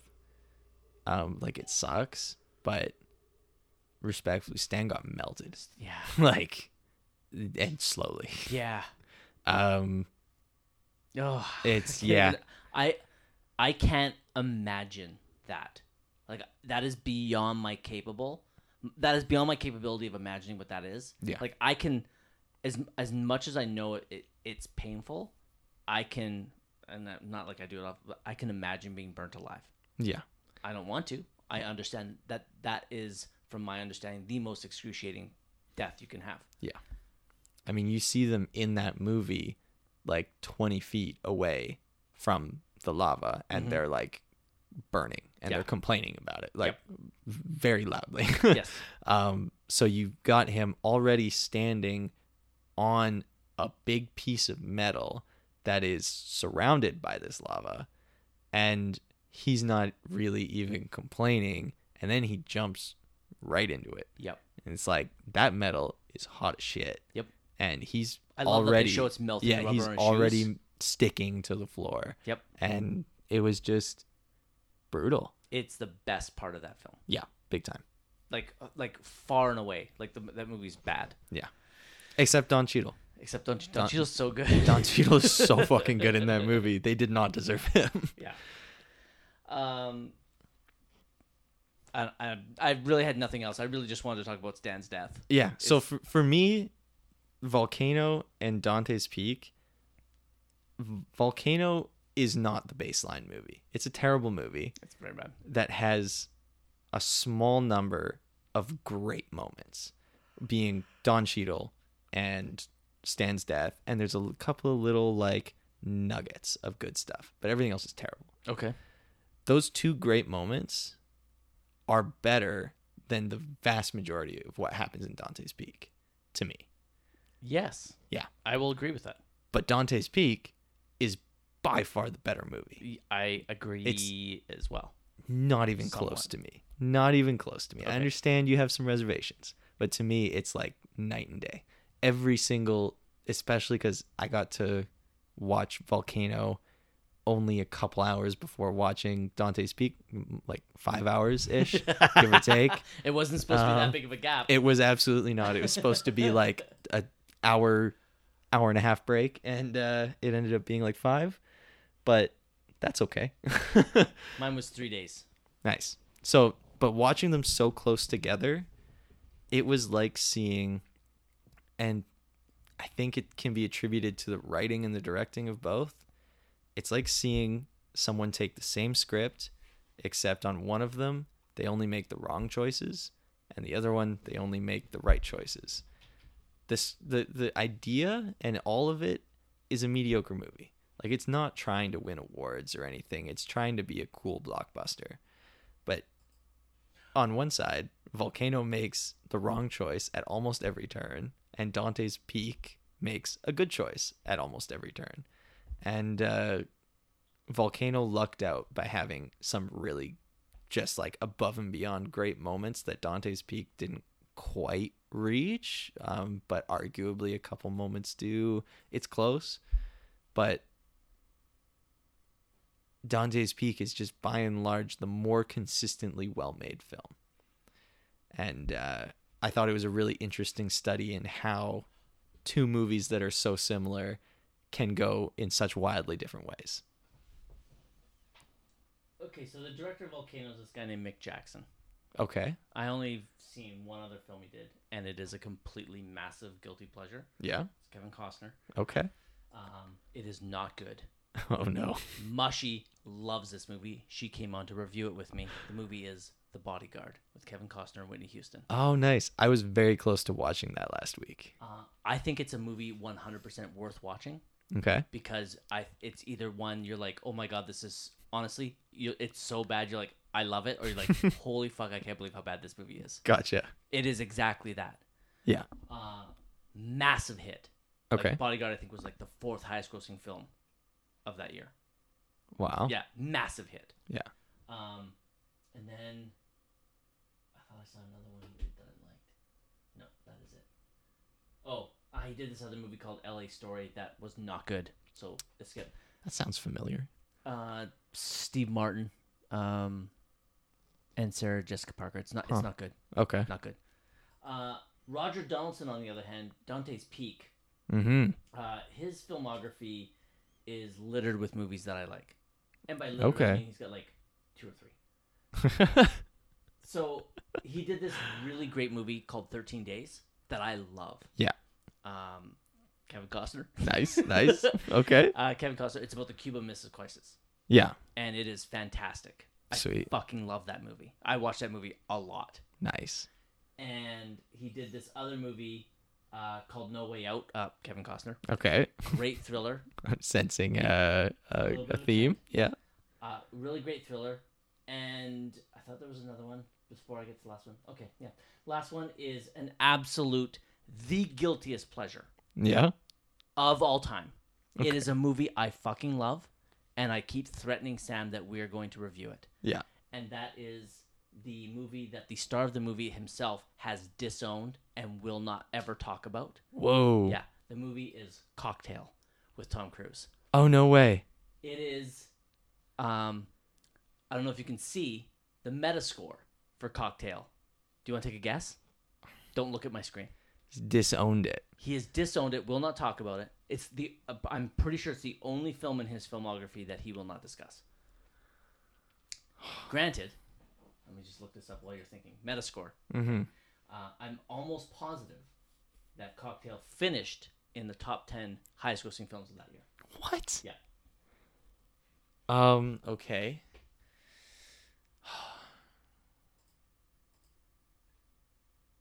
I think uh, I'm feeling. Yeah, it was the ninth highest-grossing film of 1988. oh, jeez. I'm feeling a 38 Metascore. Too low. Divide that by three. It's 12. What? 12 And it's in the top 10 highest grossing of 1988. of 1988. yeah, it was the ninth highest-grossing film of 1988. what happened in 88, man? 1988, good year. Here are the other top 10. Okay. Okay. Actually, we'll start at 11. Okay. 11 is Working Girl. Great movie. Yeah. Have you seen it? I haven't seen it. I've Oh. heard amazing things. Great film. Yeah. Number 10, Beetlejuice. Oh, wow. Yeah. Okay. Number 9, Cocktail. Yeah. Number 8, movie I don't like, uh, The Naked Gun. Okay. Not I've fun. heard I've heard good things. Don't like it. Yeah. Number 7, Die Hard. yeah. Okay. Fucking love Die Hard. Yeah. Number 6, Crocodile Dundee 2. Ah, hell yeah. 2. We love it. 5, Twins. nice. I really like that one. Do you yeah. really? Yeah, I do. fucking awesome. So we're at 11, 10, 6, and 5. Four films, comedies in the top 10. Yeah. Comedies. That's amazing. Number 4, comedy. Big. Oh, nice. Nice, nice. Number 3, comedy. Coming to America. Okay. Number 2, comedy. Who Framed Roger Rabbit. Yep. Okay. And the highest grossing film of 1988 is the movie that won Best Picture. The Best Picture winner was also the highest grossing film of the year. What a time to be alive. Rain Man. Rain Man. Rain Man come on. is the highest grossing film of that year. Fuck the 80s and 90s were great. Oh, that's so cool. Man, I. Okay, back to Cocktail. Yeah. I fucking love this movie. Okay. Love this movie. Will never recommend somebody to watch it Okay. because I know that they will not like it. Mm. Is it as bad as a 12 Metascore? No, it is not. Yeah. It is not. Like this is not. Ghost can't do it. Okay. Not like not even close. sure. What's the Metascore on that? There is none. Not enough. Oh critics no, reviewed not it. enough. Gotcha. Yeah. Yeah. But I love Cocktail. Now again, I do like Tom Cruise. Yeah. I don't. I know he's a fucking weirdo, Mm-hmm. but on screen he's magnificent. Yeah. But this movie, uh, it's got some problems. Okay. But I, grew up- imagine. I kind of grew up with it, yeah. and I love it. I absolutely love it. It is a, a huge comfort movie. Mm-hmm. I like this movie so much that it's such an easy watch for me that I have to actively not choose it when I just want to put something on. Wow. Yeah, like I'll be, I'm like, oh, I just want to watch something. I'm like, I should just watch Cocktail again. I'm like, no, you shouldn't. Don't do it. Pick something else. Because it's not. It's like what? Yeah, it's an hour forty four. Okay. It's it and it doesn't feel that long. It is just a. It's just a Tom Cruise charm machine Wow. from start to finish with this incredible supporting performance by Bryan Brown Okay. as Coughlin. Okay. I I wish I can't wait to review this movie Yeah. and I li- I I'm so excited to review this movie that I might try and get other people to come on for that episode just so I Nice. can have a group discussion. Maybe it might be me against a group, but I won't care. Yeah. I will be so happy to talk about this movie. I won't care if everyone shits on it. Okay. Yeah. And I thought I had a friend that would be on board. Yeah. Uh, he's only he's he's only been on once. He's not he's not active in the groups. Yeah. Um, but my best friend Ray, I thought he liked this movie, but I found out he hates Tom Cruise. So I I don't like him anymore. Oh, I'm now sad that he was in my wedding party. Okay. All right, let's get into noms and nods. noms and nods. All right. Okay, Any nominations? I do have one. Okay. I have a pretty good idea what it is. Yeah, What do you got? whatever the special effects can go I under. figured. That shit was great. All right. So, special effects that year, there are none. All right, then fuck them. Dante's Peak was. Well, there has to be. Oh, there. B- Okay. Best visual effects. Okay. Okay. So there's only three. So there's two empty slots. Sure. So we can slot it in. Yeah. Now, sadly, Yeah. part of the rules is it has to. Re- we got two empty slots, so we can put it in there. But playing by the rules, we have to substitute something in there. Okay. There's only three nominees, and I know you haven't seen one of them. Okay. I know you've seen one of them, Okay. and the third I'm unsure. Okay. So, the one you haven't seen is the Lost World Jurassic Park. Correct. I can tell you right now, it's not taking that one out. Okay. Not happening. not happening. okay. Next Sure. one, I don't know if you've seen it, is Starship Troopers. Oh yeah. Okay, Love it. I can't take you that can't out. take that out. No. the bugs in that alone, Oh, there's. It, it's too good. Yeah, that's fair. and the winner. sorry, it's Titanic. Okay. Yeah. Yeah. Sure. Fair. Yeah. Fine. So I For, agree wait, for special effects for vi- for visual effects. visual effect. You got to remember, he built the fucking boat. Yeah, but at what point is that just production design? It's part of it, but there's also like the digital recreation of everything. sure. Yeah. Okay. Yeah, I was like, I was like you, you can't, you can't. I'm like, if so, Yeah. I like Dante's Peak. I can't take out any of these to put it in. It so deserves the nom. Yeah, I'll put it. I'll put it in since they only have three nominees. Yeah. I'll slide it in as number four. All right, we can cheat it in there, But, but, I, I can't. I won't. I won't take out any of the other three. Yeah. Another fun fun little tidbit. Yeah. Science World has a um, a great temporary exhibit on James Cameron and the making of his movies and his pioneering work in underwater technology and exploration. And a big part of that is their his work on Titanic. They have a really big section on the abyss. Um, and then they have a lot of like letters that he wrote as a child trying to learn about underwater exploration. The Abyss was supposed to come out on 4K this week, Ooh. and it got pushed to March. Oh, that's I was so fucking mad because I, I Yeah. went I went to Best Buy today to get it to treat myself, Oh no. and then I was like, it's not fucking here, so I had to quickly Google. I'm like, fucking March. It comes That out. sucks. It comes out digitally Yeah. next week. Okay. apparently. And I'm like, no, I'm not double Yeah, dipping. I'm that's like, I fair. already own The Abyss on Yeah. DVD, but I can I cannot fucking wait. I might take that day off work. That's fair. That's fair. I won't. I got to I gotta, I gotta save up my vacation for uh, my daughter's fucking dance trips. uh, I'm the same. That that was the only one I was gonna give it a nomination in. Yeah. Um, There I- like the the best chance it would have outside of that would be supporting for Paul, but like I doubt that it holds a candle to the nominations that are already in well, there. we can go through it. I don't know how many you've seen. I've seen them all. I'd be happy to give it a little chat. Okay. All right. So Robin Williams wins for Good Will Hunting.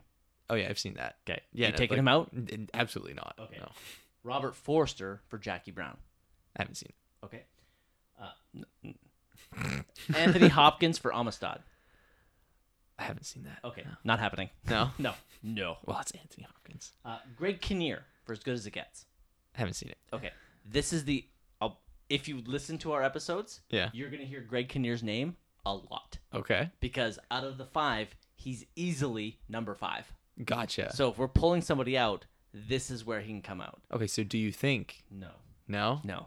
I like Charles Dennehy. Hanala- Hanalan? Hanlon? Shit. Yeah, that was pretty bad, man. Whatever. Shut up. like you do. Charles Hallahan. Hallahan, okay. Ha- Charles Hallahan. Uh, while I do enjoy his performance a lot, a Yeah. lot, uh, I can't. Greg Kinnear is actually really good, but it when you watch all of these, it's obvious that Greg Kinnear's number five. Gotcha. Uh, and lastly, is um, Burt Reynolds in Boogie Nights. Yeah, fair enough. I haven't seen that, so but So you've only seen Good Will Hunting. Yep. You haven't seen Jackie Brown as good as it gets or Boogie Nights. You got some fucking serious work to do. Mm-hmm. Well, I mean, Of course, you have until the end, basically almost May, to get Yeah. 97 done. So you got lots of time. I'll bump those numbers up. As good as it gets has been on my watch list for since I started listening to the podcast. I think You you'll like it. covered I don't know if your dad's seen it. I think he'd like that as well. Yeah. Yeah, Is that the one with the Jack Nicholson. Nicholson? Yeah. Okay. He's Him holding, and- him holding and Hel- dog or some shit. Yeah. Yeah. him and Helen Hunt win the Oscar. Okay. Yeah. Good for them. Yeah. So yeah, that's all I got. Okay. Well, yeah. Uh, I won't lie. This almost got some Razzie nominations for me. Really. Yes, until I looked at other ones like uh, like I wanted to put screenplay in, but when I saw the Volcano. yeah, yeah. uh, Volcano didn't even get nominated. Um, but I have I have seen I have seen all five of the worst screenplay nominations. Yeah. Uh, not recently, but I've seen them. Okay. So uh, the Postman wins. um, Anaconda, Yeah. Okay. which I haven't seen I- since I saw it in theaters. okay. I, I saw that in like the mid 2010s. Okay. Yeah, that's fair. Batman and Robin, Sure. Yeah. which I am not looking forward to rewatching. uh, the Lost World, Jurassic Park. Really? Oh, yeah, yeah. yeah. Is it that bad? The screenplay, yeah, Okay. yeah, yeah. Uh, and then Speed Two Cruise Control. Respectfully, if for a single second you think Dante's Peak is taking any of those out, you have to stop yourself and put Volcano first. There's no shot. yeah, but we're talking about Dante's Peak, not Volcano. oh, okay. I see how it is. It's not like, is. It's not, it's not like when I was reviewing last week the Lost World Jurassic Park. Yeah. I'm not like this should be nominated. Oh wait, I can think of a worse film or a better film that I should put in instead of the Lost World Jurassic Park. We're talking about the movie we're reviewing. if this was the volcano review, I would talk about that. Okay. Okay. I sure. It's your podcast, man. It's your podcast. You're goddamn right to this. uh, so it was it was almost a consideration. okay. But when I did take a look at these nominees, I'm like, I, it ain't cracking that five. it ain't cracking that five. Okay. Uh, but that's all I had. Um, Yeah.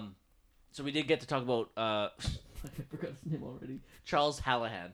Yeah. I wanted to call him Paul, but that's his character's name. Uh, so we, we thought about him. Uh, anything else stand out for you? Hmm. No. No. Yeah. Yeah. Uh, I'll, I'll give a. I'm not gonna give it a nomination, Mhm. but I'll give a little nod. The cinematography was nice. Yeah. Because they were on location, Yeah. so it stands out, Yeah. which is sad. Yeah.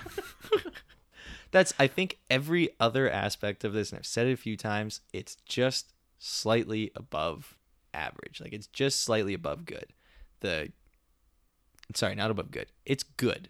it's just none of it dips below average. The All right. performances are all good and acceptable. The I can get on board with that. Yes, I Yeah. don't. Th- I don't think anybody in this movie was actively bad. Yeah, like I think you get like Pierce Brosnan and Linda Hamilton are both amazing actors in their in their things. Yep. And I think they're both in their thing here. I don't think we're pushing them very far. We did not And- mention them at all in nominations Exactly. or nods. Yeah. I, I we barely even talked about them talking about the movie. Yes. To be honest. Um but they just deliver exactly what is needed except with the depth of a good actor.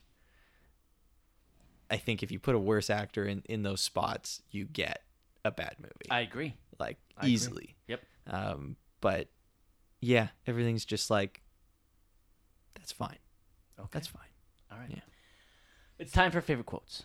Okay. So as uh, as we've uh, started doing recently, we have pulled the audio, and uh, Kyle and I have uh, pooled our favorite quotes together. Uh, he doesn't know what my nominations are, No, but I do know his. We're gonna play them all now. it feels like cheating, Manny. A little bit, a little little bit. But, but you get you get a surprise. That is nice. I'll Where- take it. Whereas yeah. I don't. Yeah. That was part of like that was one of the fun things when Sam and I were doing our quotes is that Yeah. I didn't know what he picked and so I there was a lot of times I'd be like, "Oh, I didn't fucking think of that one. It was so awesome." I can still fake it now like when we play it, but whatever. Oh. Um, okay, so here we go with our favorite quotes. Nominee and number 1. How long's this light been blinking? I don't know, day or two. Thank you, NASA. Thank you, NASA. Thank you, NASA. Thank you, NASA. And our next nominee is right here. My ninth grade science teacher once told me that if you put a frog in boiling water, it'll jump right out. But if you put it in cold water and heat it up gradually, it'll just sit there and slowly boil to death. What's that, Harry? A recipe for frog soup? It's my recipe for disaster.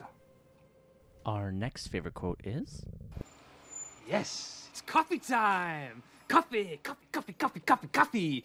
Cappuccino. Java. Yes. And our next nominee All right, hey, hey, hey, hey. Ladies and gentlemen, I am sure that Dr. Dalton was only doing what he thought was in your town's best interests. However, I have learned through bitter experience that these decisions are not to be made lightly. Now, back in 1980, I would have bet you a million bucks that Mammoth Mountain was about to go up. And we at the USGS began to talk about the possibility of putting that town on alert. Now, thank God, the mountain didn't go up, but the damage had already been done. You see, the word leaked out that the USGS had expressed concern, and so the tourists panicked and they stayed away, and the real estate values plummeted, and the town nearly went bankrupt. Consequently, I'm now a lot more cautious when it comes to even talking about putting a town on alert. Now, folks, understand something. We are going to be camped out here for as long as it takes with seismometers and tilt meters that are going to measure and monitor every little hiccup that the mountain makes. We'll be bouncing laser beams off it to track any changes in size. We'll be analyzing gas emissions. Hell, we've even got a little robot that's going to take a stroll up there and take the darn thing's temperature. Now, believe me, I'm not trying to make light of your concerns, but I want you to understand that if the time comes to call for an alert, if the time comes, it will be based upon scientific evidence and not upon anyone's opinion. Our next nominee Have you ever been deep sea fishing? No. Good. Neither have I. So when we get out of here, and we will get out of here, what do you say we go down to Florida, we get ourselves a boat, and we stock it with all the nicest, yummiest things we possibly can get our hands on. And we go out there and we catch ourselves a big old fat fish. Hmm? Does that sound good? and our next nominee Paul, you sent me up here to check. I'm doing that. I think attention should be paid. and our next nominee So, Dr. Espresso so. And our next nominee Grab that. We've had plenty of minor eruptions already. Maybe we're over the hump. Yeah, I hope. Get real, Beavis. She's just clearing her throat. She hasn't even started to sing yet. and those are our nominees for favorite quote Amazing. Yeah, between the I think I had after the movie, I think I had 10 or 11 quotes. holy shit Yeah, and we covered pretty much all of them amongst the two of us there. nice So that was that was nice. All It was good. your selection for favorite quote Oh man, so the it, it's a bit of an underdog this one, Okay. and I don't know if I can pick it, but the so so so really it I loved it. I was laughing fucking hysterically because it's such a small moment. It's such a bro thing. it is a bro thing such a bro thing. But the whole time bro. it's like, you hitting that? What do you mean? Are you hitting that? Is it it it's just so perfectly said. I mm, do I want to pick it? I think I do. I think that that's my quote. unbelievable I fucking loved it because it just it was so it was said so perfectly and in in the context and it's such a small moment and joke that it just caught me so off guard.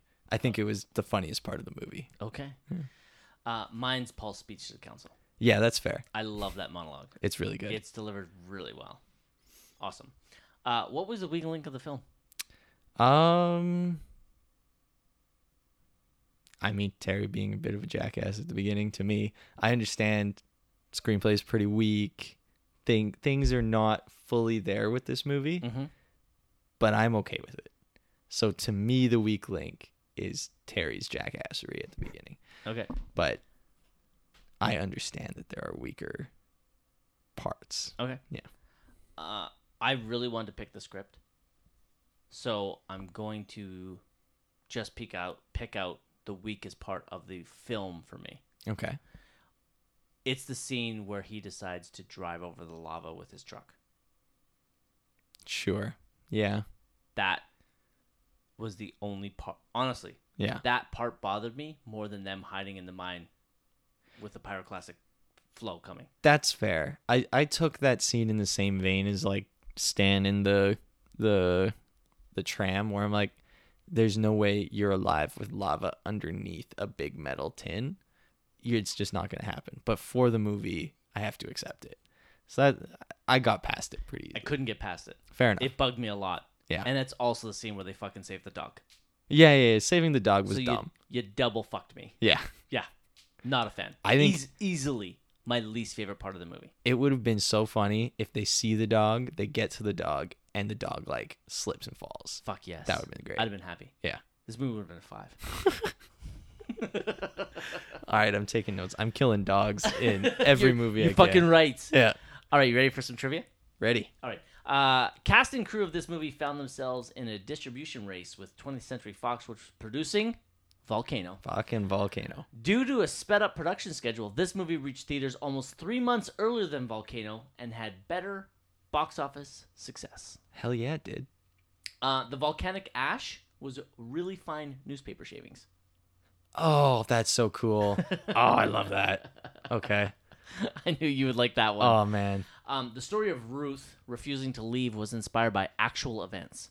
In 1980, when Mount St. Helens was about to blow, local resident Harry R. Truman, not the president, who was living in a failed tourist lodge that he had owned for 50 years, adamantly refused to leave. He was interviewed on camera and pointedly warned, but he insisted that the danger was being wildly exaggerated. Meanwhile, David Johnson, a principal scientist on the USGS team, had taken up a position to view the north face of the mountain. He was six miles away. At 8:32 a.m. Pacific Standard Time on May 18, 1980, he radioed the message, "Vancouver, Vancouver, this is it." Seconds later, he was killed by the lateral blast, which removed the entire side of the mountain. In 1993, 13 years after the blast, road construction workers discovered what turned out to be the remnants of Johnson's USGS trailer. Neither his body nor the body of Truman were ever found. The pyroclastic flows began at a speed of 225 miles per hour and accelerated to 675 miles per hour, almost at the speed of sound. Johnson was impacted at a speed of about 360 miles per hour. Yep. Six miles away. What is that? Like three seconds after the blast, he's hit by it? Yeah. Like you barely even have time to react. Yeah. Yeah, you don't mess around with those. No. No. Imagine that you're six miles away. You're like, I'm safe. Yeah. Nope. There's not a whole lot that's gonna kill you from six miles. Yeah. That is that is one of the things for sure. Uh, Harry's analogy with the frog in a pot of slowly boiling water might be thought of as an urban myth, but the fact is that, as has been seen in several reported hot tub deaths, prolonged exposure to heat can cause extreme drowsiness to the point of loss of consciousness, resulting in not boiling to death, but drowning. Wow. Okay. Yeah, I've definitely I've heard that the frog thing is a, a myth, Mm-hmm. but uh, that hot tub thing is an interesting way to think about it. Yes. Yeah. Uh, when the volcanic lava begins to destroy the mountain cabin, everyone runs to get into a small boat. The first time the scene was filmed, the boat sank. Jamie Renee Smith could not swim, and Pierce Brosnan held her until a crew member pulled her from the water. Whoa. you should see your face. His face is awesome right now. oh man. That's crazy. That feels like something that shouldn't happen. man. Uh, Good for Pierce Brosnan though. You know, saving lives. I, I've honestly, I've only heard good things about Pierce Brosnan as a person. Mm-hmm. Yeah. Seems seems like a seems like a chill dude. I love hearing that, like good things about those kind of people. It's so nice. Uh, Pierce Brosnan said in a press interview shortly after the film's release that he practiced shouting the line "It's a pyroclastic cloud" in front of a mirror for six days prior to shooting the scene. Brosnan stated, "It is the movie's key emotional scene, and I needed to get that enunciation just right. That's acting." yeah. what a legend. That's Uh, amazing. I I cuz I actually remember specifically thinking when he said that like you got that out pretty good. like, like, good on you, man. All right, I only have a couple of casting what ifs, uh, both for the role of Harry Dalton. Okay. The first one is Kurt Russell. Ooh. I know. Ooh. I like that a lot. That is a good one. I like that a lot. Yeah. It's a different movie Yes. because he definitely plays like a little bit more charming yeah. towards like he's definitely playing a little bit more. I'm definitely hitting that. Yeah, yeah, yeah. Yeah. And the other one is Michael Douglas. Good. I know. Also a different movie, Yes. but also really good. Yeah. I like both of those. Yeah. Pierce is fine. Yeah. He's good. I think he's good. I like those both. I would have liked to see both of those movies. Yeah. I think I think those are all good options, yeah. Awesome. All right. Closing credits. Would you watch this movie again? I would, yeah. Yeah. I will not. Uh, No. yeah. No. No. Fair enough. No. I, I will definitely watch it under the right circumstances. It's been like a really long time since I've seen it, but I would watch it to show it to someone else. All right. That's fair. Uh, would you recommend this movie to friends? Yeah, if they're looking for a disaster movie, I, I would I would toss it in there. I'd definitely put it like with a couple caveats, and I'd also give them Twister and some other options as well. Yeah, I have a lot of other options that I would recommend before this, but I do know of some people that would like this movie, so I know who I could recommend it to. It's not a blank recommendation, Yeah, but I do know some people that would like it. I will say if you're a Pierce Brosnan fan, that that will help you in this movie. that's true because he true. he's kind of like vaguely Pierce Brosnan vibes, Mhm. and uh, I think if you just like that, then you'll be good. totally. I can get that. Um, MVP of the film. It's the the easily the special effects, the visual effects, easily. Pretty sure that you were gonna pick that. um, I like that. My pick, a little outside the box. My MVP is Charles Hallahan. I'm uh, that makes me happy. I love Paul. Yeah. He's my favorite character. He- Obviously, I give I give him the MVP. I think he's Wow. yeah. I think he is. I think he's giving the best performance. Yeah. He is technically the antagonist of the film. Yeah. Because he's the one that is railing against our protagonist, and he's the one causing the conflict. Yeah. But he's not an asshole. He's just doing his job. Yeah. And he's not a. He's not like the mayor in Jaws. Yeah, He yeah. is. He's just doing his job. He agrees something's going on. That's why they stay. It's not like they leave Yeah. and so I I liked him a lot. His death scene is done really well, with the exception of the Wilhelm scream. Yeah. And yeah, I just I think for me he's the MVP. He has the best monologue. I think he's giving the best performance, and he has the best death. Nice. MVP. Yeah. I. It, it, that's a close second to me. I like the special really effects. That was actually my close second. Yeah. Yeah. Uh, recommend a good double feature with this film. Yeah. So, if you, I have two. Okay. If you want to investigate what made like how film works, do Volcano with this because I found it really educational to see what the differences are, why one sucks, and in my opinion, one is decent. When you basically have the same idea. Exactly. yeah And it's not even just like vaguely the same. It's really fucking like eerily similar. Even like there's some shots that you're looking at that and you're like, hmm, okay. Like the boots melting for Mhm. Stan. There's another thing similar to that that happens in Dante's Peak. Yep. So it's like these direct things that are pulling at each other. Why is one good and one not? It I found it really educational. Yep. If you want another good disaster movie, it's got to be Twister I with love it. this easily. Yeah. Okay. Uh, so you have to pick one. You got, you got to finalize. I'll pick Twister because Okay. that's the more general. You should do this. That's a really good pick. So I'll go with Volcano. Okay. Because that was my pick. And I had the same idea Volcano and Twister. Okay, so if you're going with Twister, what's the order of the movies you're doing? Twister's last. Yeah. Yeah. Agreed. So I have Volcano and Dante's Peak. It's Volcano and then Dante's Peak. Good. Volcano first. That's correct. what will be this film's legacy? the best volcano film of '97. Come on, man. That, that's too easy. I'm not gonna go that far. Oh, what? No, because I'm not saying Volcano's better, Okay. but I don't think the legacy of this film is that Yeah, it's the yeah, yeah. better one. I think the legacy of this film is that it is one of two volcano movies from the same year. Yeah. That I believe is the true legacy. I don't think people think of Dante's Peak as it's the better one. There, I Those people haven't seen them both. that's my opinion of the legacy of this film. okay, well, the legacy of this film is actually that it's the one that ended our friendship.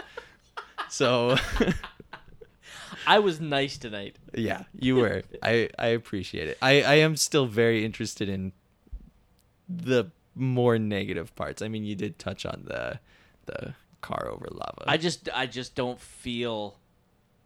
Okay, I'll get into it in final thoughts. Okay. I mean, the thing is, regardless of how bad you think Dante's Peak is, Volcano is always worse. Yes, I, It- I've, it- I'm not. I'm not arguing that point. if you're asking me which Good. one is better, it, it is Dante's Peak. Okay. Yes. Okay. That doesn't mean Okay. that it's a good movie. Okay. Sure.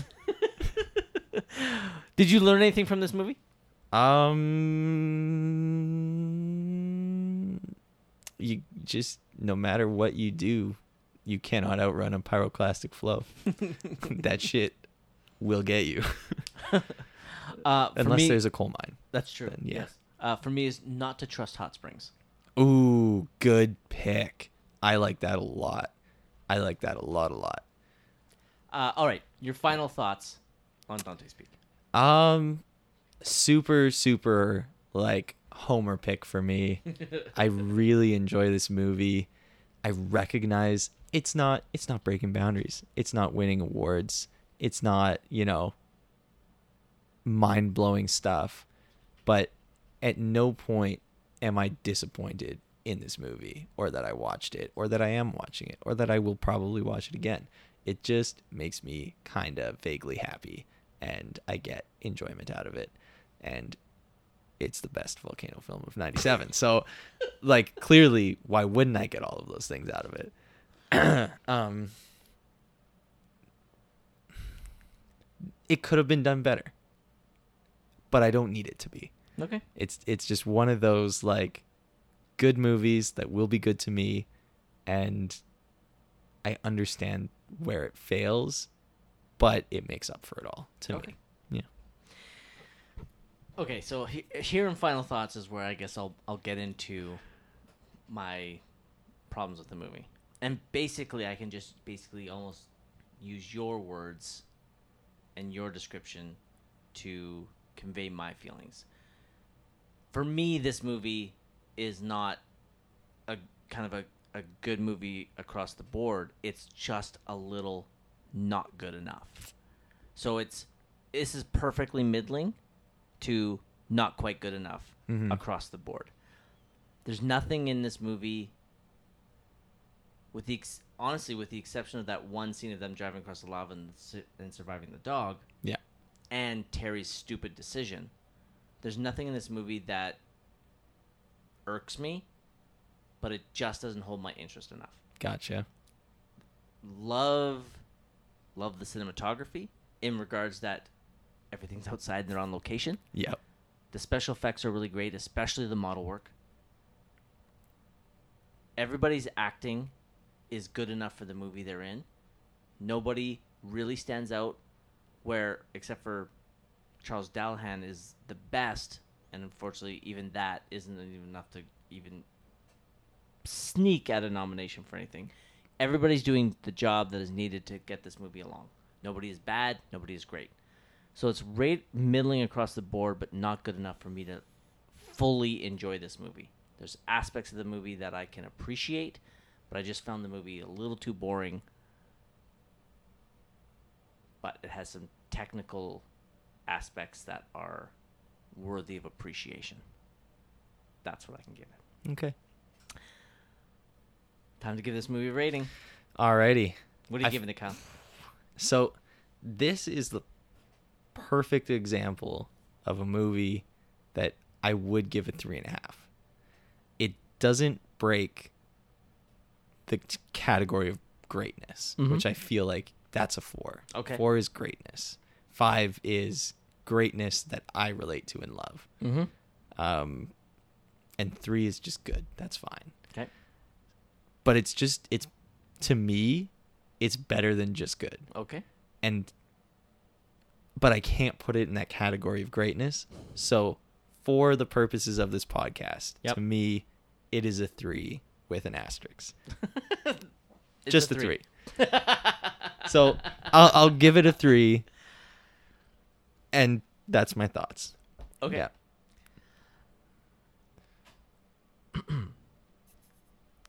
Going into this podcast, after watching it last night, I won't lie. This flirted with a one. I kind of felt like it might. Flirted. Okay. I felt pretty comfortable. This was a two. I knew, even though I said at the beginning, there's no way you're going to talk me into a three. Okay. But you came closer than I thought. Hey. It's still a two, Okay. but it definitely rose closer to a three than a one. What was it that tipped the scales? Was it my description of Paul's death? The description of Paul's death and actually the reminder of how technically well made the movie was, especially the special effects. I kind of forgot. Gotcha. I kind of like because I was, in all honesty, uh, for a lot of the movie, I was pretty bored. Yeah. So I kind of forgot that the special effects were that great Yeah. until I was reminded. Okay. So it is a solid two.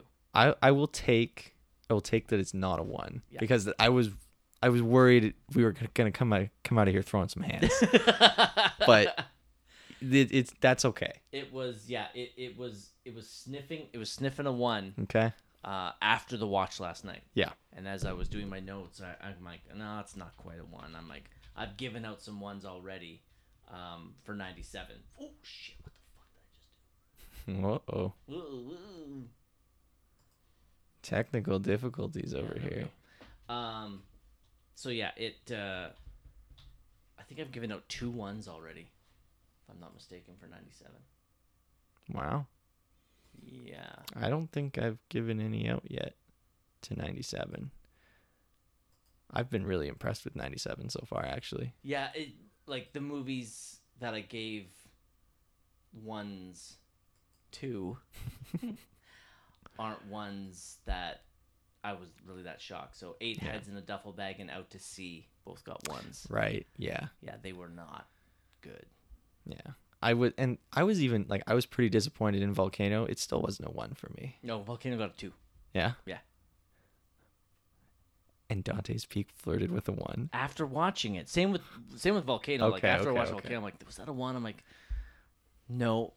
It's what saved it from a one. Like one is basically there's almost no redeeming qualities. Yeah. one. Yeah. like almost almost none. Yeah. In Volcano, there's Don Cheadle and Stan, Yes. and Stan's death. Yeah. that's three things. Yeah. So I'm like, it can't be a one. Yep. I respect that. So and it's that, that's why it also lived at a two for me. Dante's Peak flirted with a one because I was just, I, I honestly going into Dante's Peak, I'm like, this is gonna be so much better than Volcano, and I was like, it's not that much better. It's technically better. Yeah. like film better, acting is better, with the exception of two. The highs in Volcano are higher. There's only Yeah. three highs. Yeah. In Dante's Peak, all the technical aspects are miles ahead yeah. of Volcano. Oh, big time. But uh, it was just boring. Yeah. Okay. Or I shouldn't say I shouldn't say it's boring. It's definitely not boring. That's It, it is at the beginning. Like it's, It is. It's not, it's just not exciting. it's not it's it's it's not exciting. Okay, here here's what uh, we'll get into a little bit more. It's not that it, it's not that it's boring. It's just that their characters aren't interesting enough to make the slow part of the movie enjoyable to watch. Yeah. but they're not bad enough where I'm like, where I can make fun of them or something. They're just perfectly fine. Yeah. They just skate through. They literally just, Yeah. just skate through. so the only one that g- garners a reaction is Ruth, Yeah. and then when she dies, I'm not happy because it hit too close to home. Yeah. You robbed me. if they just killed the dog. Yeah. Okay. gotcha. Remake coming in just for Manny. Fucking A.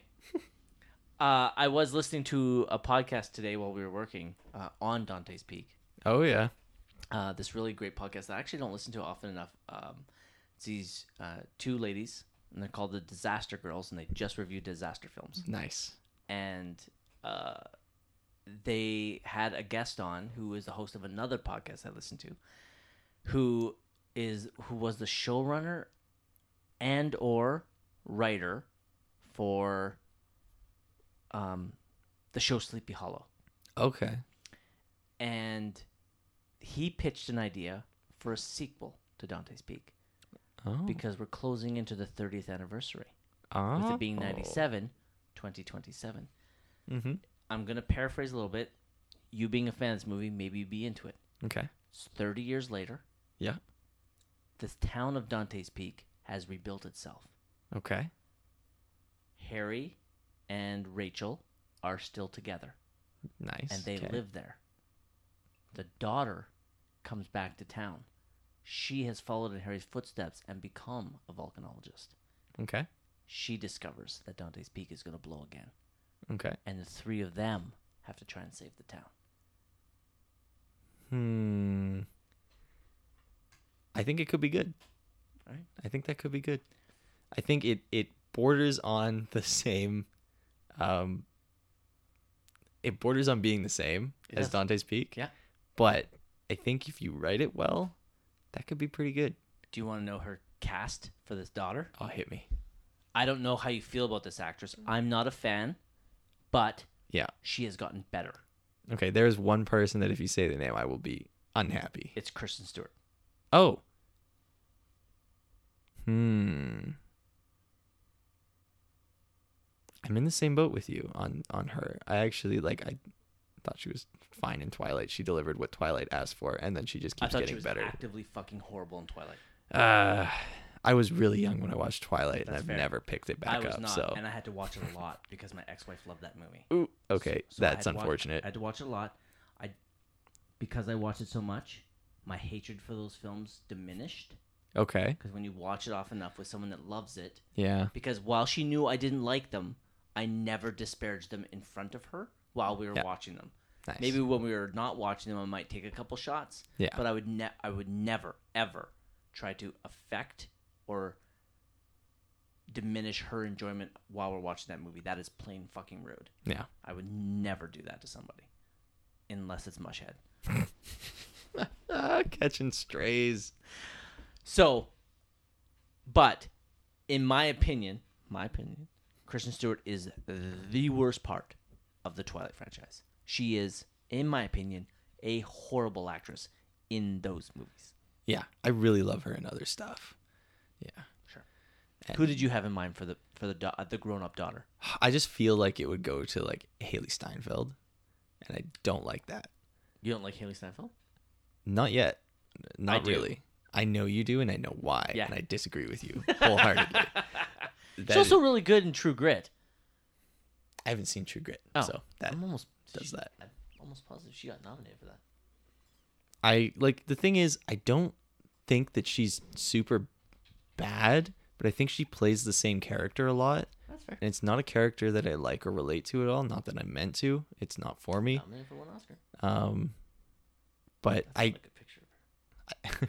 I feel like she has the potential to get way better, but she's not there yet. And I feel like people are acting like she's there. Okay. And it bugs the crap out of me because she does actively detract from some things that I've seen her in. Okay. Uh, Yeah. I, To like me. I haven't I haven't seen her in a lot. Yeah. So obviously I like her in the MCU MCU. I was gonna say films. She's not. She's in a show called Hawkeye. She was a lot of fun. I thought she was great. I, have no connection to the character she plays. Yeah. So I don't know if she was close or not, and that means a lot to me because there are other there are really great actors who did a piss poor job of representing the character that I grew up reading comics about. Yeah. So I'm angry at them. So I have no attachment to Kate Bishop as a character in the comics. So I found she was very fun. She had great rapport with some of the other actors. I will not reveal who because that might spoil a couple things. Hmm. One in particular, I fucking absolutely love. So I had a great time. I thought that she was spectacular in True Grit. okay. I haven't seen True Grit. I would love to give her that chance because I do think she has. I think she has it. genuinely, and I think she's going to be around for a long time. I just don't like the. She did a movie with um, Samuel Jackson. Um, like she was some kind of assassin. Um, Oh, that was not actually. I have another movie she's I've seen her in. She was in The Edge of Seventeen, and that was really good. have I seen that? I don't think I've seen that. Oh right, fuck, I forgot. She... She's also the voice of Gwen in the fucking Across the Universe. Oh, Spider Verse. she does really good at that. I'll give her that one. Fuck yeah. Yeah, yeah, yeah. Good on her. Um, but yeah, there's. I don't know. I think I just connected with her material at the wrong time, probably, and I just didn't like her. And I feel like she gets, she's made into. Oh, you know what? I really didn't like her stint as. Um, Barely lethal. yes, I didn't like that. Granted, it's not a great movie, um, but I didn't like her stint as Emily Dickinson. Oh, I thought that whole show was contrived. Um, it, I don't know. I didn't give it as much of a chance as I usually would, but I really didn't like it. But that was mostly because I had done like a full like month long unit in school on Emily Dickinson, and they just like none of it is at all what Emily Dickinson was like, even close okay. and like they fully commit to that and there's like like nothing about it is of the era but it's a period piece Okay. and it's like it just didn't sit well with me because emily dickinson is a really interesting human being who had a really interesting life and a really interesting outlook on her work and none of it had anything to do with what they showed in that series Okay. um anywho i digress All right. she's fine Cool. let me try and think of someone quickly so that people aren't just sitting in silence that I would love to see. I mean, I mean, if you could get Florence Pugh, that would Oh be, fuck. like, Okay, please. Yeah. yeah. Okay. Okay, maybe a little more, a little more achievable, but still not super achievable would be like Saoirse Ronan. You're fucking aiming for the stars. Yeah. But more Kaitlyn Dever. Who? Kaitlyn Dever, Who's that? one of the co-leads of Booksmart. Oh my god. Oh yeah, she'd be she'd be she's too funny. She's too funny. she's too funny to play that role. Um oh, I just had one I had an image in my head. Um mm, I just watched her in something with um This is brilliant podcasting. Oh, I know. I know. I know. It's a uh, I'm just going to find it. Okay. Talk for me. Okay. Well, I pitched the sequel to Dante's Peak, so can I pitch the sequel to Volcano? Oh, please do. Yeah. Okay. So the volcano is still in Los Angeles. They have well, it's The- not. It's not that it's going away. The thousand foot volcano that they show right at the end of the movie. yeah. Yeah. So they've had to live with this volcano. So now it's gonna blow again. Uh, it's a new Los Angeles where racism was solved because of the volcano. So now there's no longer any type of um, hood in LA. Everybody is uh, living in peace and harmony. Did you find the person? I did. Who is it? You don't want to finish your uh no, I'm good. um Elle Fanning. I think she could do a good job of it. She's um very much do you know her from anything? Oh yeah. Yeah. yeah. I she's very much the quiet but like she she has like those two roles of like really quiet kind of corner person and kind of thorn in the side. I think So I think she could ride the line really well. I well. think she's an incredible actress, but she looks nothing like that little girl. I don't where- give a fuck. I do. Hailee Steinfeld and like Kristen Stewart do. But whatever.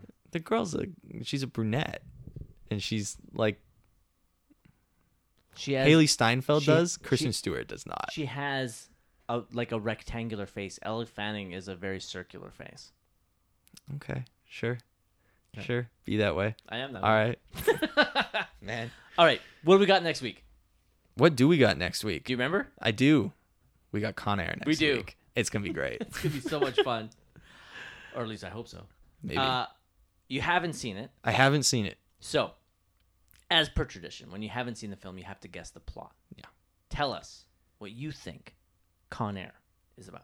I feel like I have a good idea, Probably. and I might eat my words, Okay. but I feel like a fuck ton of convicts Yeah. are put on a plane. Okay.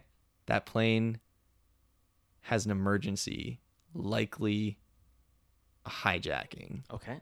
and Nick Cage has to orchestrate the retaking of the plane. Okay. But because they're convicts, there's gonna be a fuck ton of assholes doing asshole things. Okay. And he's gonna have to control the shit out of them. All right. And I think specifically, there's gonna be one really jacked dude that is like the henchman to Nick Cage's main non-terrorist adversary, who will convert to Nick Cage's side at the last moment Okay. and help him fuck up the terrorists that took over the plane. Okay. And I think that there's going to be a weird amount of wife beaters, It- maybe in more than one way. Um, Interesting. Interesting. and I think that somebody is going to just just to be super specific, somebody's going to deliver a line that like absolutely dunks on an air traffic controller for no reason at all. Okay. I think that'll happen. All right. Whether it's a terrorist or Nick Cage, I don't know. Okay. One of the two. All right. Um, I think I've gotten a little more specific than last time. I think I can That's leave fine. it here. That's fine. So Nick Cage is like an FBI agent, uh, like a Fuck no. Oh. He's a convict. Oh, he's a convict. Yeah, yeah, yeah. He's Okay. with them. He's right. in the he's in the trenches. All right. Gotcha. Yeah. Okay. Oh Uh, yeah, that's right. He'll have to also convince the guards that are on the plane and shit Okay. uh, to like you know side with him. Okay. He's gonna have a tough time, Okay. but he's gonna pull it off. He's gonna say some wild shit. All right. Uh, any guess on any co-stars? I did tell you that this, ca- that this cast is pretty loaded. Yep. It's probably gonna shock you Mm-hmm. when you get to watching it. But uh, why don't you give me like two or three guesses? Might be a little hard because is, it's such an older movie Yeah. for you. Yeah. So we're talking ninety-seven. Ninety-seven. Yeah. Danny Glover. Okay. Um, who's chilling in that time frame? Who's doing things? Uh, I